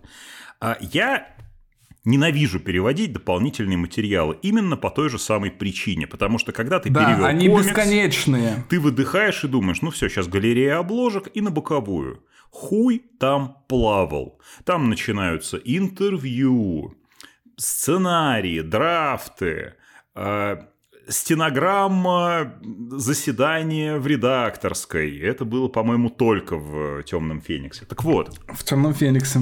это отвратительно для переводчика. Это прям бесит. Но я вынужден признать, что именно такие книги с большим количеством дополнительных материалов, они создают контекст. Потому что Контекст. Если, а, если у нас мы с вами чуваки из, э, типа, мы больны комиксами, мы читаем о комиксах, мы читаем сами комиксы, мы читаем интервью, мы погружены вот в этот вот целебный бульон. А человеку со стороны хотя бы часть вот этого безумия понять можно только благодаря таким дополнительным материалам. А Я, например, ну, я как сценарист периодически мотаюсь по всяким встречам, и, естественно, туда приходят люди, которые тоже хотят писать сценарии. Они спрашивают, как научиться писать сценарии для комиксов? Я, естественно, э, даю им самый базовый долбоебский ответ – писать сценарий для комиксов, потому что научиться чему-то можно только делая это. А они говорят, а как? И ты понимаешь, что здесь не работают книжки по Да, сценарному а, мастерству. им нечего прочитать. Ты им говоришь, нечего прочитать. вот берете, например, вот, ну, у меня в голове есть э, базовый пример, там, не знаю, Sirius House and Sirius Earth, например. Берете, вот есть, я точно знаю, что есть комикс, в котором есть еще и сценарий. Да, в Да, издании и, он и я засунул. Роману сказал, и я Чтобы- Роману сказал, гражданская война это э, без, как это слово называется?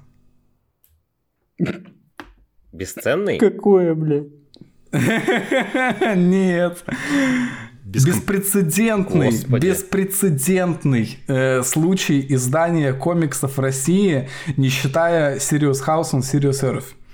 Э, но мы выкрутились, мы сказали, что это беспрецедентный комикс Marvel в России, что такое количество дополнительных материалов. Слушай, ну просто тут разные вещи. Serious House on Serious Earth, тут нужно малюсенький комикс продать как здоровую дорогую книжку.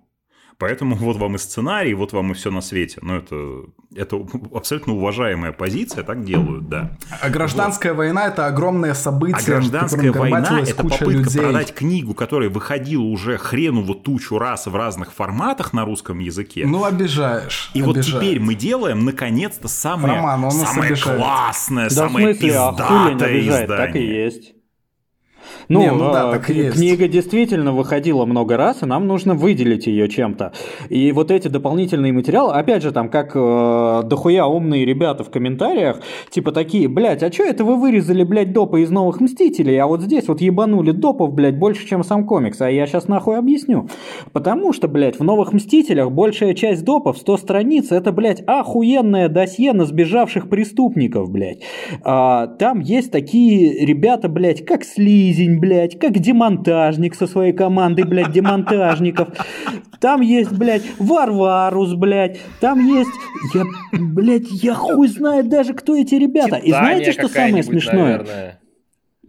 Не, ну Титания, она нормальная. Ты на Титанию не гони. Я не гоню, я просто А, В общем, там вот эти ребята, это знаете, зачем было сделано? А, Это Бендис просто выебывался, насколько он задрот. А, То есть он всех вот этих ребят знал. То есть Да там, при этом на э, самом деле нихуя он не знал, он, ска- он сказал, Да, Том да. Бреворд, Том Бреворд, подскажи мне, какие злодеи могут сбежать. И он такой, ну, слизень, в принципе.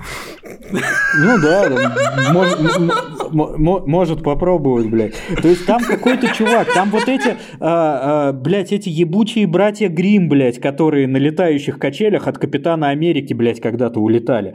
А, Там, э, ну, короче, сам, сам прикол в том, что вот эти досье есть, а, они идут, там 100 страниц, блядь, расписано, вообще все супер. А вот они заканчиваются, и знаете, что после них? Снова досье на этих преступников, но маленькие. И они отличаются. Потому что пока они составляли вот тот, э, вот этот эм, Avengers файл Most Wanted, э, эти досье устарели, то есть там что-то отредконили, нашли какие-то другие студенты, которых Том Бревер там нанял, э, чтобы они копались для Бендиса в этих старых комиксах, они нашли какие-то другие. То есть если там э, у кого-то в первом досье имя неизвестно, то во втором досье имя уже известно, потому что какой-то студент оказался подотошнее того студента, который ковырял комиксы до этого. В общем, все это, знаете, что нахуй не надо. Нет, Э, это, это а просто, это, блядь, это угарно. Так это... Это угарно, это часть нашего вот этого ебанутого комикс-мира. Это Ну прикольно, да, мы но вырезали, это а ничего кто-то не это дает для переводил. понимания комикса. Это просто прикол. А вот Ну да, кстати, Кирилл переводил. Да, да. Вот. А вот сценарии, всякое такое, это дает дополнительные измерения. Ты можешь, например, вот понять, вот здесь вот Не художник... просто сценарий, а комментированный сценарий. Вот с здесь комментариями художник редакторов объебался, и а вот здесь вот сценарист объебался, а художник его, его спас, потому что вот в сценарии была херня, а получилось здорово. А Это, да, это, это очень тяжело в переводе, потому что это безумные стены текста, совершенно неадекватные. Нет, есть, например, моменты, которые, ну, я ничем больше, чем вот само, самолюбованием каким-то безумным объяснить не могу. Это, например, вот э, допы как раз к вечным Геймана, где просто есть интервью о том, где Гейман рассказывает, как его вечные, вот какие они пиздатые, с каким они уважением к Кирби написаны. Но, честно говоря, вот комиксы Кирби-то хуйня, и комиксы вот до меня про вечных были хуйня, я наконец-то сделал классные. Опять же, к позиции не имею никаких претензий абсолютно, потому что, ну, сам бы, наверное, на его месте говорил то же самое, но вот переводить семь разворотов вот этой поебистики, ну, не очень приятно. А тут все как надо. Да, опять же, э, вот я читал, э, и я говорил, что я читал, и мне понравилось. Почему понравилось? То есть, потому что это не просто сценарий, это сценарий с, коммента- с комментариями. То есть, там буквально вот, блядь, нарисована стрелочка, и там написано, вот здесь стоит какой-то, блядь, там Марк Залуполок третий, типа, и мы взяли именно его, потому что он там где-то, где-то, блядь, мне в детстве нравился этот персонаж или не нравился этот персонаж, и я там его хотел убить или там хотел его там бафнуть на, какой- на какие-то сюжетные ходы. То есть, блин, это охрененный офигенно интересно, потому что это прям внутренняя кухня, а не просто, ой, смотрите, это слизень, он весит 300 килограмм, и ростом метр пятьдесят, блядь, я не знаю. И он сбежал из рафта. Самое главное, самое да. главное, да. Ну, вот, вот, вот над такой книгой я работал. Гражданская война называется. Отличная книга, я ей горжусь, я ее обязательно куплю за свои кровные, поставлю на полку, а потом, когда у меня родятся дети, а за ними внуки, я буду подводить их к полке, говорить, вот смотрите, ваш дед э, издал гражданскую войну в самом ультимативном издании на русском языке. До него выходили от ИДК в синглах, от ИДК в ТПБ, потом в Ашете, потом от Jellyfish Jam, потом переиздание Jellyfish Jam с другой плашкой Marvel на корешке. А потом просто пришел славян и создал самое ультимативное издание гражданской войны на русском языке. Это сделал я. А когда я их найду, мы уйдем отсюда прочь, мы уйдем отсюда в ночь. Слизень убежал из рафта. Слизень убежал из рафта. И вместе с ним демонтажник и друзья. И там дальше по списку следующие 10 минут.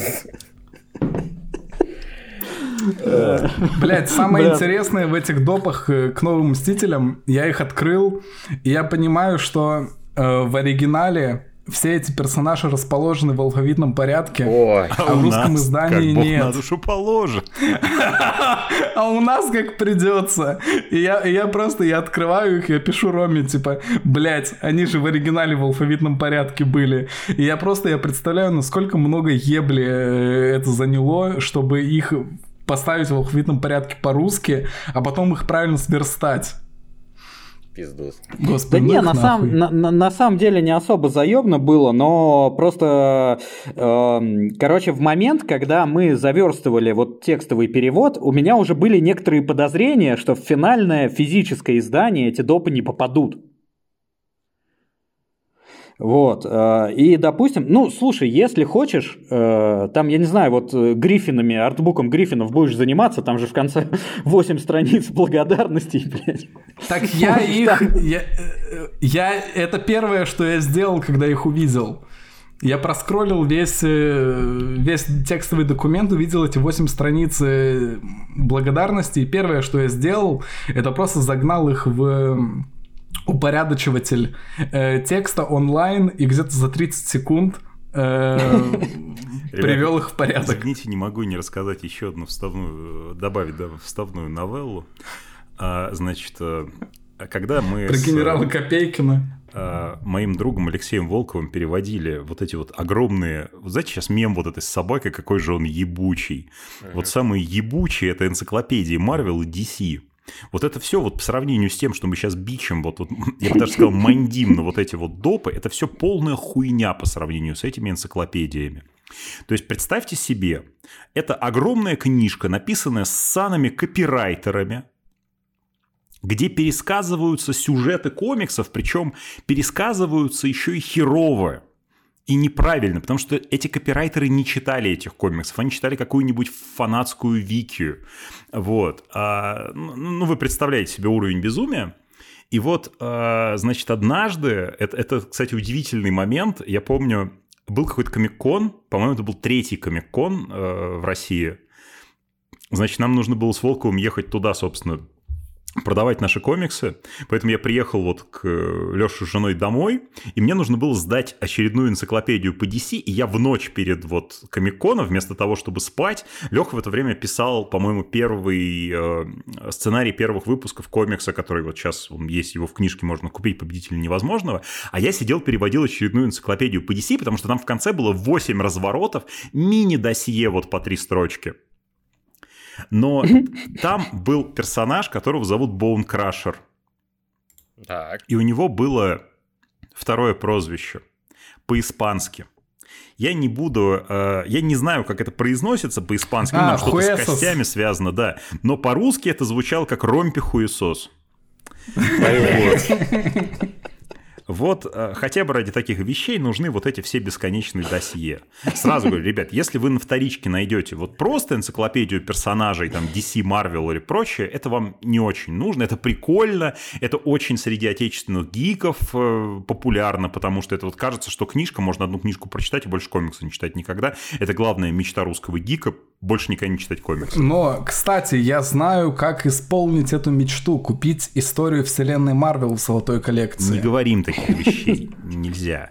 Вот, но есть хорошие книжки, это история год за годом. Тираж Вот закончился, истории- кстати. О, Закон... Вау! это прекрасные новости для нас. Вот Это история... отличные Э, новости. Он, на- он на остатках в магазине еще есть, но на складе по нулям уже. Там, э, там что-то 300 штук лежит, но они забронированы. То есть их в магазины вывезут в ближайшее время. А что тираж был? Это великолепно. Сколько крови было пролито над этой А какой книгой. тираж был?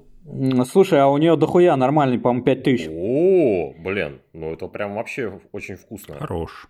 Поздравляю, товарищи, Ну, поздравляю. мне, мне, мне, мне кажется, что это как раз работает вот эта тема, то, что русские гики любят энциклопедии. Э, Мне кажется, они вот э, думают, что сейчас купят историю вселенной Марвел и типа будут знать всю Я, историю я вселенной люблю про Марвел. это прикалываться, что мне кажется, что у них в головах есть, знаешь, типа э, гик ЕГЭ. ЕГЭ, вот, еди- вот- вот бы ЕГЭ было- единый гик Вот, бы- вот бы Да. было ЕГЭ по супергероям, да. Нет, на самом Вот. деле тут, тут скорее другое, потому что, ну, во-первых, э, тут скорее играет э, то, что в целом мы живем сейчас в мире, где медиа-контента просто завались, просто его невероятное количество, и, да, и его невозможно весь осваивать так или иначе. То есть у любого из нас есть бэклог чтения там в три страницы, в это нужно поиграть, это нужно почитать, это нужно посмотреть, и ты никогда это не успеешь, потому что он пополняется постоянно. И опять же, многих людей, то есть, ну, в основном читателей там неофитов, которые там мало комиксов читали или там чуть-чуть их читали, их пугают просто объемы, то есть они уже начинают понимать, насколько это все эти вселенные гигантские, и у каждого, наверное, это было, когда только начинаешь вкатываться в супергеройские комиксы, конкретно про них говорить, у меня такое было, до сих пор осталось частично, у тебя, ну, тебя это прям заряжает, тебе прям здорово, классно, интересно, и ты такой, блин, я хочу в этом копаться дальше, типа, мне прям интересно узнать, что, зачем было. Ну, блин, история Там вселенной вот это вот Марвел всё. в этом плане, она ультимативная именно тоже поэтому, штука, потому именно что... поэтому у читателя есть запрос на такие штуки, потому что тебе вот, вот, вот в сжатом виде Да не, есть, есть клоунские энциклопедии, которые Ну, да. Кирилл переводил. история вселенной Марвел, она пиздатая, как бы, я про это и говорю. То есть, я потому что просто у читателя есть Подход. запрос на такие штуки. Мне нужно прочитать произведение, чтобы быть в курсе, он достаточно долбоебский, потому что произведение вы Ну. читаете для того, чтобы стать духовно богаче, для того, чтобы э, пережить приключения за этих героев. Если вам нужно, чтобы вам это, знаете, это анекдот про Брежнева этот самый, э, подходит такой этот самый, э, Леонид Ильич, э, Христос воскрес. «Э, сп- Спасибо, мне уже доложили. Ну, то есть, если для вас художественное произведение – это повод впитать из него фабулу и на этом успокоиться, ну, я вас поздравляю. То есть, вы, типа, ваша ценность… Кирилл, как у ты не. Речь, речь не про это. Ты не прав. Речь не про это. Не Дитрих, ты тоже не Да вы прав. охуели? Я вс- вс- все неправы. Понятно. Потому что в истории вселенной Марвел все, что издано на русском языке, указано, Да мы не что про это историю вселенной русском Марвел. языке, и вы История можете вселенной Марвел заебатый комикс. Интересный, классный для читателя, который с этим вообще не знаком. Классная точка входа. Мы имеем в виду, что не надо читать произведение для того, чтобы знать, что там происходит. Само Потому собой. Я что- просто, я просто говорю... Так, там в дополнительных материалах указано, что ты еще можешь прочитать. Да Хорошо, и мы- нахуй не надо читать еще что-то. Им нужно быть в курсе. Им нужно, чтобы у них был этот самый. Типа, знаешь, вот это вот люди, которые, блядь, в спойлерах к сериалу читают, кто сдох. Ну, это же самое главное. Хорошо, что Ребят, мы не в одной спойлер, студии рано или записываемся, поздно блядь. сдохнут все. Да, да, да, действительно. Сейчас бы еще ебальники полезли друг другу бить. Господи. Слав, ты закончил? Блин, точно. Я, я уже давно закончил. сейчас получается... по- Получается... Блять, иди нахуй, а. А, Чер- черную нить вспомнил. Нет, он, он, он закончил, Кирилл. Мне тут, мне, Дикси, блядь. тут, мне тут девушка написала моя в соседней комнате, что если я буду дальше так орать, она зайдет и опозорит меня перед всеми. Поэтому я буду, во-первых, А, стараться ну потише. давай, да, давай, да, Да, и мы, узнаем, что у тебя есть девушка. Все такое, типа, перед гиками понтуется. Да, ага, да, да, да, Да, да. А, Девушка Хватит пиздеть, Макс Усенко написал. Ой, блядь. Короче, э, на самом деле я сейчас немножко в растерянности, потому что после двух вот этих пламенных демаршей, которые устроили Кирилл и Слава, я даже не знаю, как мне про что-то рассказывать, потому что мой рассказ на их фоне будет максимально блеклым, серым и скучным. Я такой, типа, ну, пук-пук, там, типа, вот такой комикс, вот такой. На самом деле, э, если говорить про комиксы, которые мне понравились в том году, над которыми я работал и над которыми я не работал, у меня есть проблема в плане того, что мне, у меня муки выбора есть. В, в прошлом году реально вышло достаточно большое количество комиксов на русском языке, над которыми я работал, над которыми я не работал, которые мне прям понравились. Мне типа сложно из них что-то выбрать. И раз уж мы по ходу разговора сегодня начинали с комиксов, над которыми ты не работал, у меня выбор, типа, ну, понятно, я, скорее всего, склонюсь к азбуке, потому что, как бы, я DC Boy, For Life, там, с 2010 года, наверное, и там у меня Так выбор. слушай, у нас все склонились к азбуке в итоге. Нет, ну, типа, у кроме- меня азбука, кроме у Кирилла Славы. азбука, Славы- только, Ну, только нет, у у, нас у столько Славы издательств, только которые. Марвел издают, осталось, ребят, прям до хренища. Да, да, да, да, да. Короче, у меня есть выбор, потому что Азбука доиздала и издала кучу всего прикольного в том году. И все-таки, поковырявшись в башке, я решил, что комикс, который, я, который мне понравился, который вышел в прошлом году, э, это Дум Патруль или Роковой Патруль.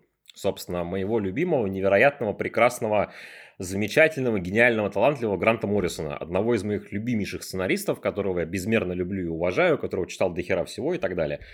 А, почему? Потому что Роковой патруль это был, по сути, вторым крупным комиксом Гранта Моррисона, когда он из Британии понаехал в Америку. Первым у него был Animal Man, ну, считается первым, там по, по хронологии, если правильно помню, да, был первым. О, Роковой патруль это было второй работой, которая, собственно, ему сделала прям настоящее имя в Америке, то есть на американской комиксной сцене. И с роковым патрулем там повторилась история, которая для британских авторов, которые приезжали в Америку конца, там, середины конца 80-х, она была достаточно типичная. То есть через такой же путь прошел Алан Мур в какой-то степени, через такой же путь прошел Нил Гейман, через него же прошел Грант Моррисон. То есть ты берешь персонажа или группу персонажей, которые, ну, как бы они вот там, они есть. То есть про них выходят какие-то комиксы, они в целом ну, какие-то достаточно известные, но про них ничего не было давненько прям такого прям классного. И самое главное, они не настолько популярные, чтобы э, издательство в них вгрызалось зубами и говорило, мол, типа, ни в коем случае вот ничего вот с ним не делай, там не переделывай его. То есть мы, мы все понимаем, что когда зовут сценариста там писать Бэтмена, очень с большой долей вероятно, ну, как бы очень очень сильно вряд ли ему позволят его прям очень сильно изменить. То есть там есть какая-то политика редакторская, и вот ты вот будь добр, уважаемый автор приглашенный, как-то в нее встраивайся. А что у Мура с болотной тварью было, что, опять же, есть же миф о том, что болотная тварь вообще была никому не нужна, пришел Мур и сделал ее гениально. Нет, болотная тварь персонаж старый, комиксы про нее были, были хорошие, просто за нее издательство так не цеплялось. Что, мол, типа, вот делай вот так, а так не делай. С патрулем было то же самое. То есть, э, команда старая, комиксы про нее были, в целом известные, но, опять же, как бы сильно упираться рогом. У тебя вот есть, там, мистер Моррисон, у вас есть какие-то идеи? Он говорит, есть. И он эти идеи начал выдавать, и в итоге получился очень классный, очень необычный, очень интересный сплав каких-то, не знаю, какой-то сатиры, безумных идей, там, отсылок на поп-культуру. Про все это пропитано психологизмом. То есть у него там появляется вот э, новый персонаж, у него как раз появляется один из самых знаменитых у патруля. Если вы смотрели патруль сериальный, а посмотрите, если не смотрели, это вот безумная Джейн как раз-таки у Моррисона появляется. То есть девушка, в которой живет там 20, 30, 40, там хер знает сколько разных типа да, правильно, правильно, да.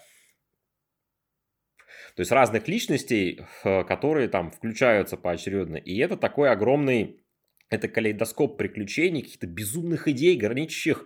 Иногда они прямо вот по очень тонкой линии проходят от абсурда, но они за нее не заваливаются, потому что, ну, просто потому что Моррисон хороший автор, он понимает, по крайней мере, в те годы он очень хорошо понимал, где как бы можно борщить, а где борщить уже не нужно. У него были, опять же, редакторы хорошие, которые его одергивали периодически. И в итоге э, это вот один из самых необычных, один из самых таких прикольных супер, супергеройских комиксов, которые как бы де-факто, ну, они де-юры супергеройские, потому что они во вселенной DC происходят так или иначе, но де-факто они вообще не супергеройские в привычном понимании, то есть там постоянно какая-то дичь происходит, и Собственно, вашим лучшим другом во всем комиксе будет э, Клифф Стил, он же Роботмен, у которого есть леген... вот, который произносит чуть ли не каждый выпуск легендарную фразу «What the fuck is going on?» То есть, что, блядь, происходит? Потому что вы будете точно так же реагировать. Типа, что, блядь, происходит? Пришли какие-то чуваки, мы команда секс, мы называемся секс-мен, то есть секс-люди. И ты такой, допустим, вот там у тебя бегают какие-то ножницы на ножках, которые там что-то вырезают из реальности. Ты такой, Допустим, ладно, а вот у тебя появляется какой-то мужик в каких-то плавках тигровых, а потом ты вспоминаешь, что ты читал какие-то старые комиксы, в которых был похожий мужик, который рекламировал какие-то курсы по тому, чтобы накачать мышцы, и ты понимаешь, что это огромная гигантская мета-шутка, которая идет через несколько десятилетий, и ты такой, ебать, Моррисон, ты гений. Опять же, большую часть выпусков рисовал великолепный художник Ричард Кейс, у которого карьера у него, по сути, самый большой комик, самый такой длинный его, это был Doom Patrol, который просто проделал феноменальную работу вообще по дизайнам, по раскадровке, по задникам, по всему вот этому вот.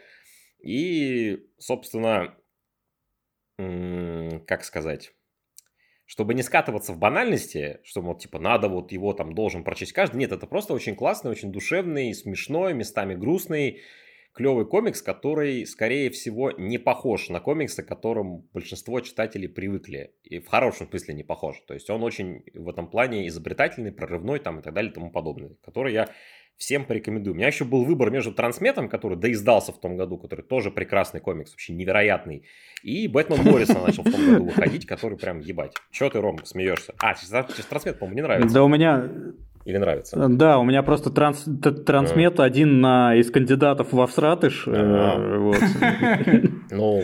а я от себя добавлю, что «Роковой патруль» действительно отличный комикс, и я выделю особенно, ну, я все-таки плебей, я читаю то, что издают на русском языке. Ты там рассказал про каких-то мужчин э, в трусах леопардовых, но это уже в следующих томах мы этого не увидим. А, да, да, да. Но это не э, шибко подкаст. О, не шибко спойлер, простите. Не шибко подкаст, да. Э, а вот в первом томе был замечательный выпуск про воображаемых друзей. Да, да. Хороший вариант названия. Не шибко подкаст. Нормально. Не шибко у меня, подкаст, кстати, есть, у меня есть другой вариант. Я тут под, а. погуглил. Я просто проанализировал, пропустил через себя все, что мы тут напиздели, и понял, что есть отличное название для нашего подкаста. Дорогой, спайдер... Дорогой Спайдермен Алексеевич. Блять. Тоже неплохо. Мартин Алексеевич. Не, я выступаю против Спайдермена. Хорошо, что мы не Ты в... зеленый Точка. гоблин, потому что... Хорошо что... Хорошо, что мы не в одной студии записываемся. Господи ты, боже мой. Что ты там про патруль говорил, Славик? Или это все... Воображаемые, а, друзья, друзья, это да, пиздец. Да, да, э, да.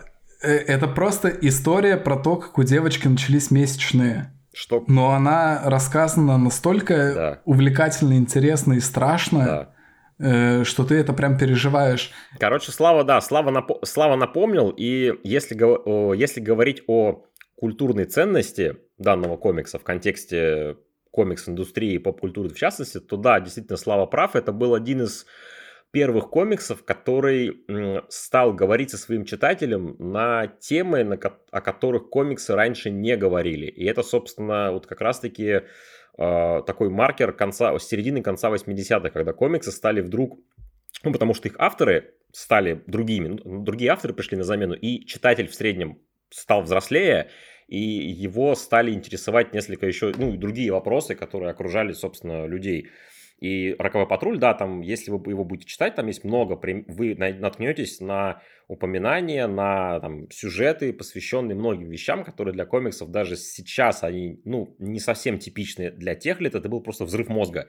То есть, что реально, что с тобой книжка с картинкой может говорить с тобой о таком, о том, о чем раньше, как бы, ну, просто не заикались. И в этом плане я считаю, что «Роковой патруль» — это вот один из ну, не скажу один из величайших, это я не люблю такими категориями абсолютными мыслить, что это, ну, в моем понимании, это один из лучших комиксов, которые я читал. И я его читал несколько раз, с удовольствием буду там его перечитывать и обращаться к нему за вдохновением. И в целом, Рекомендую его всем и каждому. Вышел первый том, как вот с Притчером тоже первый том успел выйти. И дай бог, чтобы вышли все остальные, потому что и Притчер, и Роковой Патруль, они этого заслуживают, так или иначе. Это, это хорошие комиксы, я подтверждаю. Да, это, это прекрасные комиксы абсолютно, их нужно прям читать-читать. А касательно комикса, на котором я работал, который я рекомендую, у меня там тоже есть дилемма, потому что ну, я могу сходу назвать три, на котором я работал в том году, который каждый по-своему классный, каждый по-своему прикольный, там, с которым с каждым связаны забавные истории, но я, наверное, а,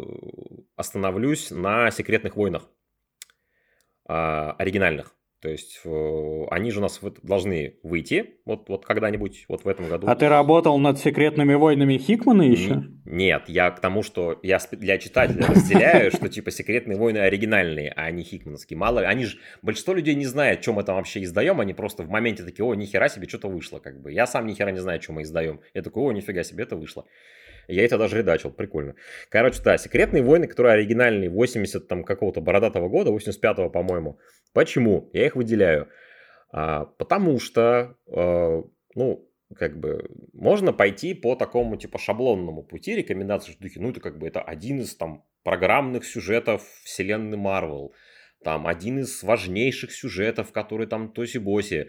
Можно пойти со стороны там типа маркетинга истории, типа это вот там первый такой крупный кроссовер там в истории комикс, ну один из первых там крупных кроссоверов, там хуе мое. На самом деле все проще. Я сейчас типа, несмотря на то, что комикс уже почти 40 лет, и для многих, для ряда читателей, скажем, для ряда читателей читать комиксы такие вот там 30, 40, 50-летней давности иногда бывает трудновато, потому что так или иначе комиксы быстро развиваются, и там какие-то штуки устаревают, какие-то приходят новые, и из-за, из-за чего некоторые там старые комиксы читаются тяжелее, Секретные войны состарились просто, муа, они просто вот на зависть всем Секретные войны состарились. Это 12 выпусков, офигенной, очень такой крепко сбитой истории, в которой толпа супергероев и суперзлодеев оказывается, оказывается на какой-то непонятной планете, сотканной, сотканной из других планет. И у них начинается просто безумная динамика друг между другом. Там формируются союзы, какие-то альянсы, они начинают выяснять отношения, кто-то кого-то начинает предавать. То есть кто-то какие-то там далеко, какие-то секретные планы начинает, секретные планы секретных войн, поняли, да, поняли? Секретные планы какие-то начинает строить, и там постоянно движуха какая-то идет, то есть там эти, эти подрались с этими, эти там посрались с этими, эти помирились. При том, что, и при том, что там толпа персонажей, прям толпа, каждому так или иначе уделено сколько-то времени. То есть, э, ну, кому-то больше, ну, разумеется, то есть, там, чуть там более крупным персонажам им уделено больше времени, персонажам попроще, таких более второплановым, им меньше времени. Все равно каждому так или иначе время смогли уделить. А, и читается он просто, несмотря на то, что он достаточно большой, то есть там, ну, он еще достаточно многословный, так по современным меркам, если можно так выразиться. При этом он очень бодрый, он очень кайфовый, он очень веселый, и опять же, если мы снова сейчас поднимемся на уровень выше, типа в контексте значения для истории, ну, там самая банальная замануха, там, блин, появился черный костюм паука, который потом сыграет свою роль в том плане, что он приведет к появлению Венома, так или иначе. Плюс у Секретных войн еще великолепная история создания, которая как раз-таки а, в емкой форме рассказана в дополнительных материалах, во вступлении и в заключении, потому что, ну, «Секретные войны» как комикс, он появился на основе линейки игрушек, то есть пришли, я не помню, какая компания пришла к Marvel, неважно, это в книге есть, в доп. материалах, да, Mattel.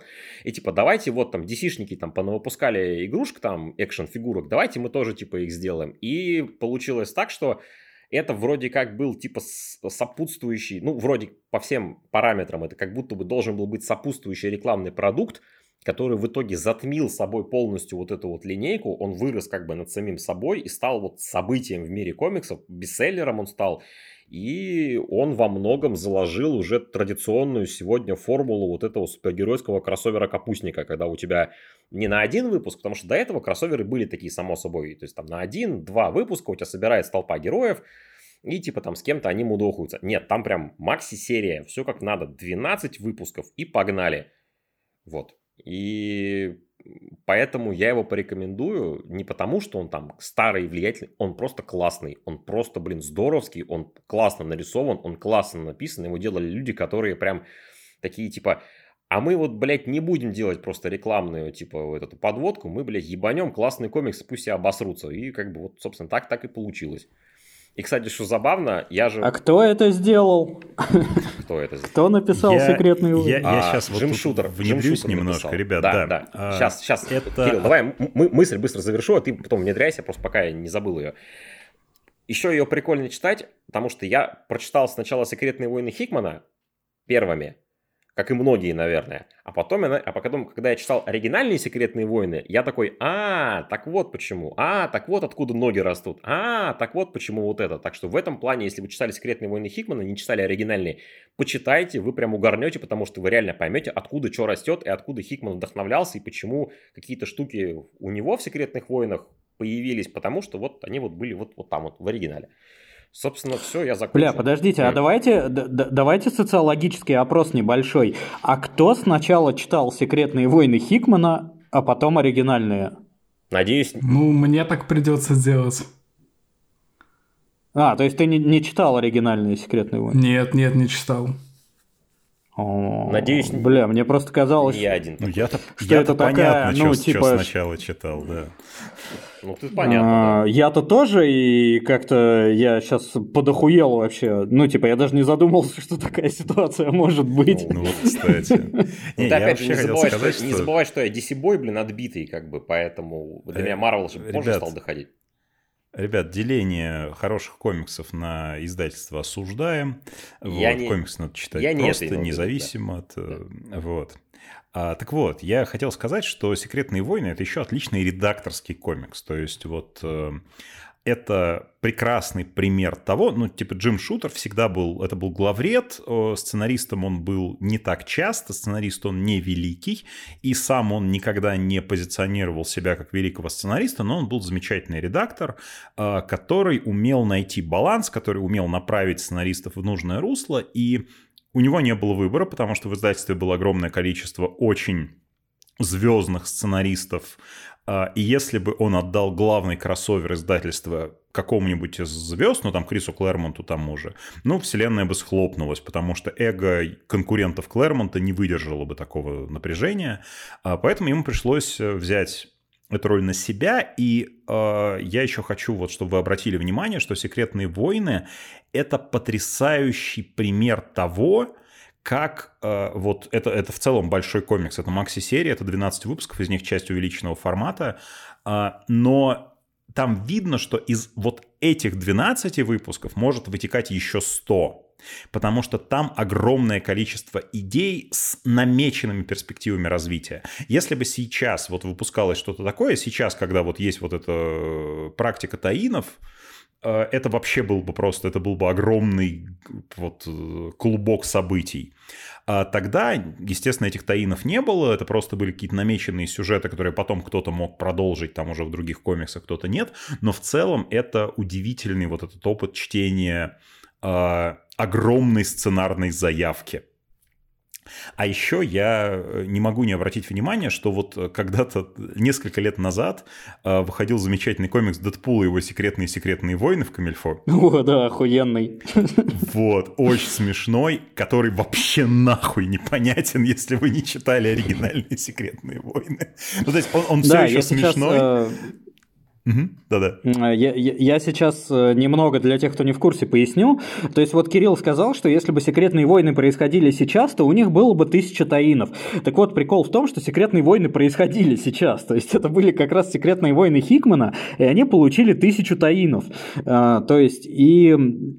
а, Там вот эти куски миров, вот эти, как они там, Battle World, да, они Да, называются. Эм, а, Они, короче, там раскиданы, и на них происходят разные события. И причем это э, таины там были не только по персонажам, то есть там таины Людей X, там таины Мстителей, там Шанчи, еще чего-то, э, кого-то. Там были э, таины событий.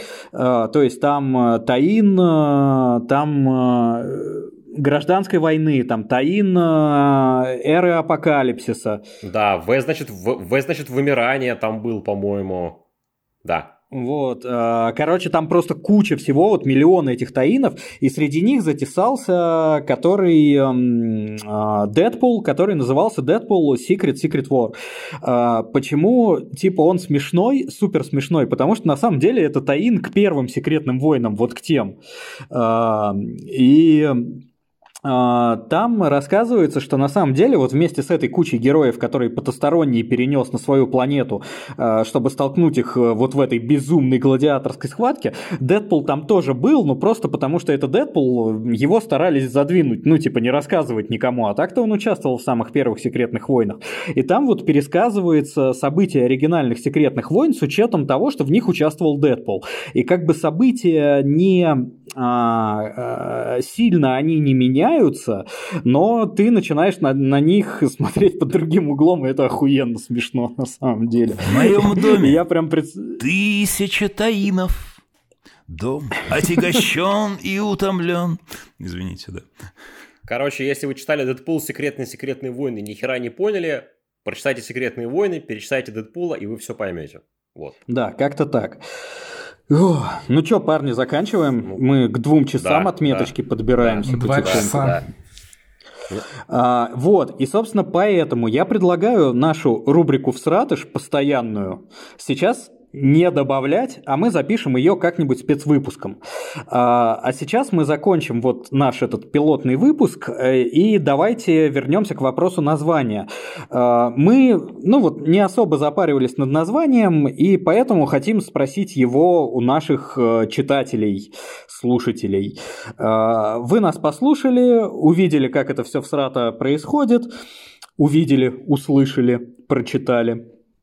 А, и если у вас есть идеи названия, вы можете предложить его в комментариях. А, если а, мы выберем какую-то из ваших идей, то мы подарим вам все комиксы, о которых мы сегодня говорили.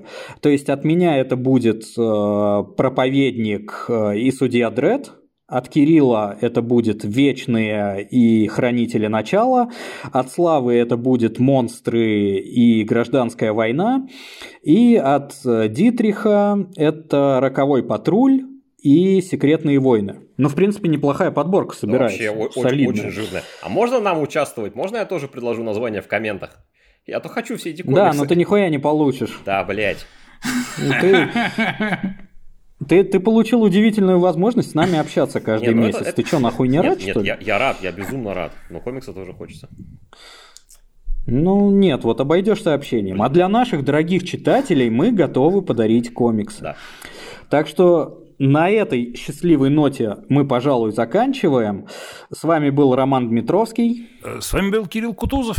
Вячеслав Бедеров. И Игорь Кислицын. Спасибо, что были с нами. Спасибо. Пока, ребята. У-ху!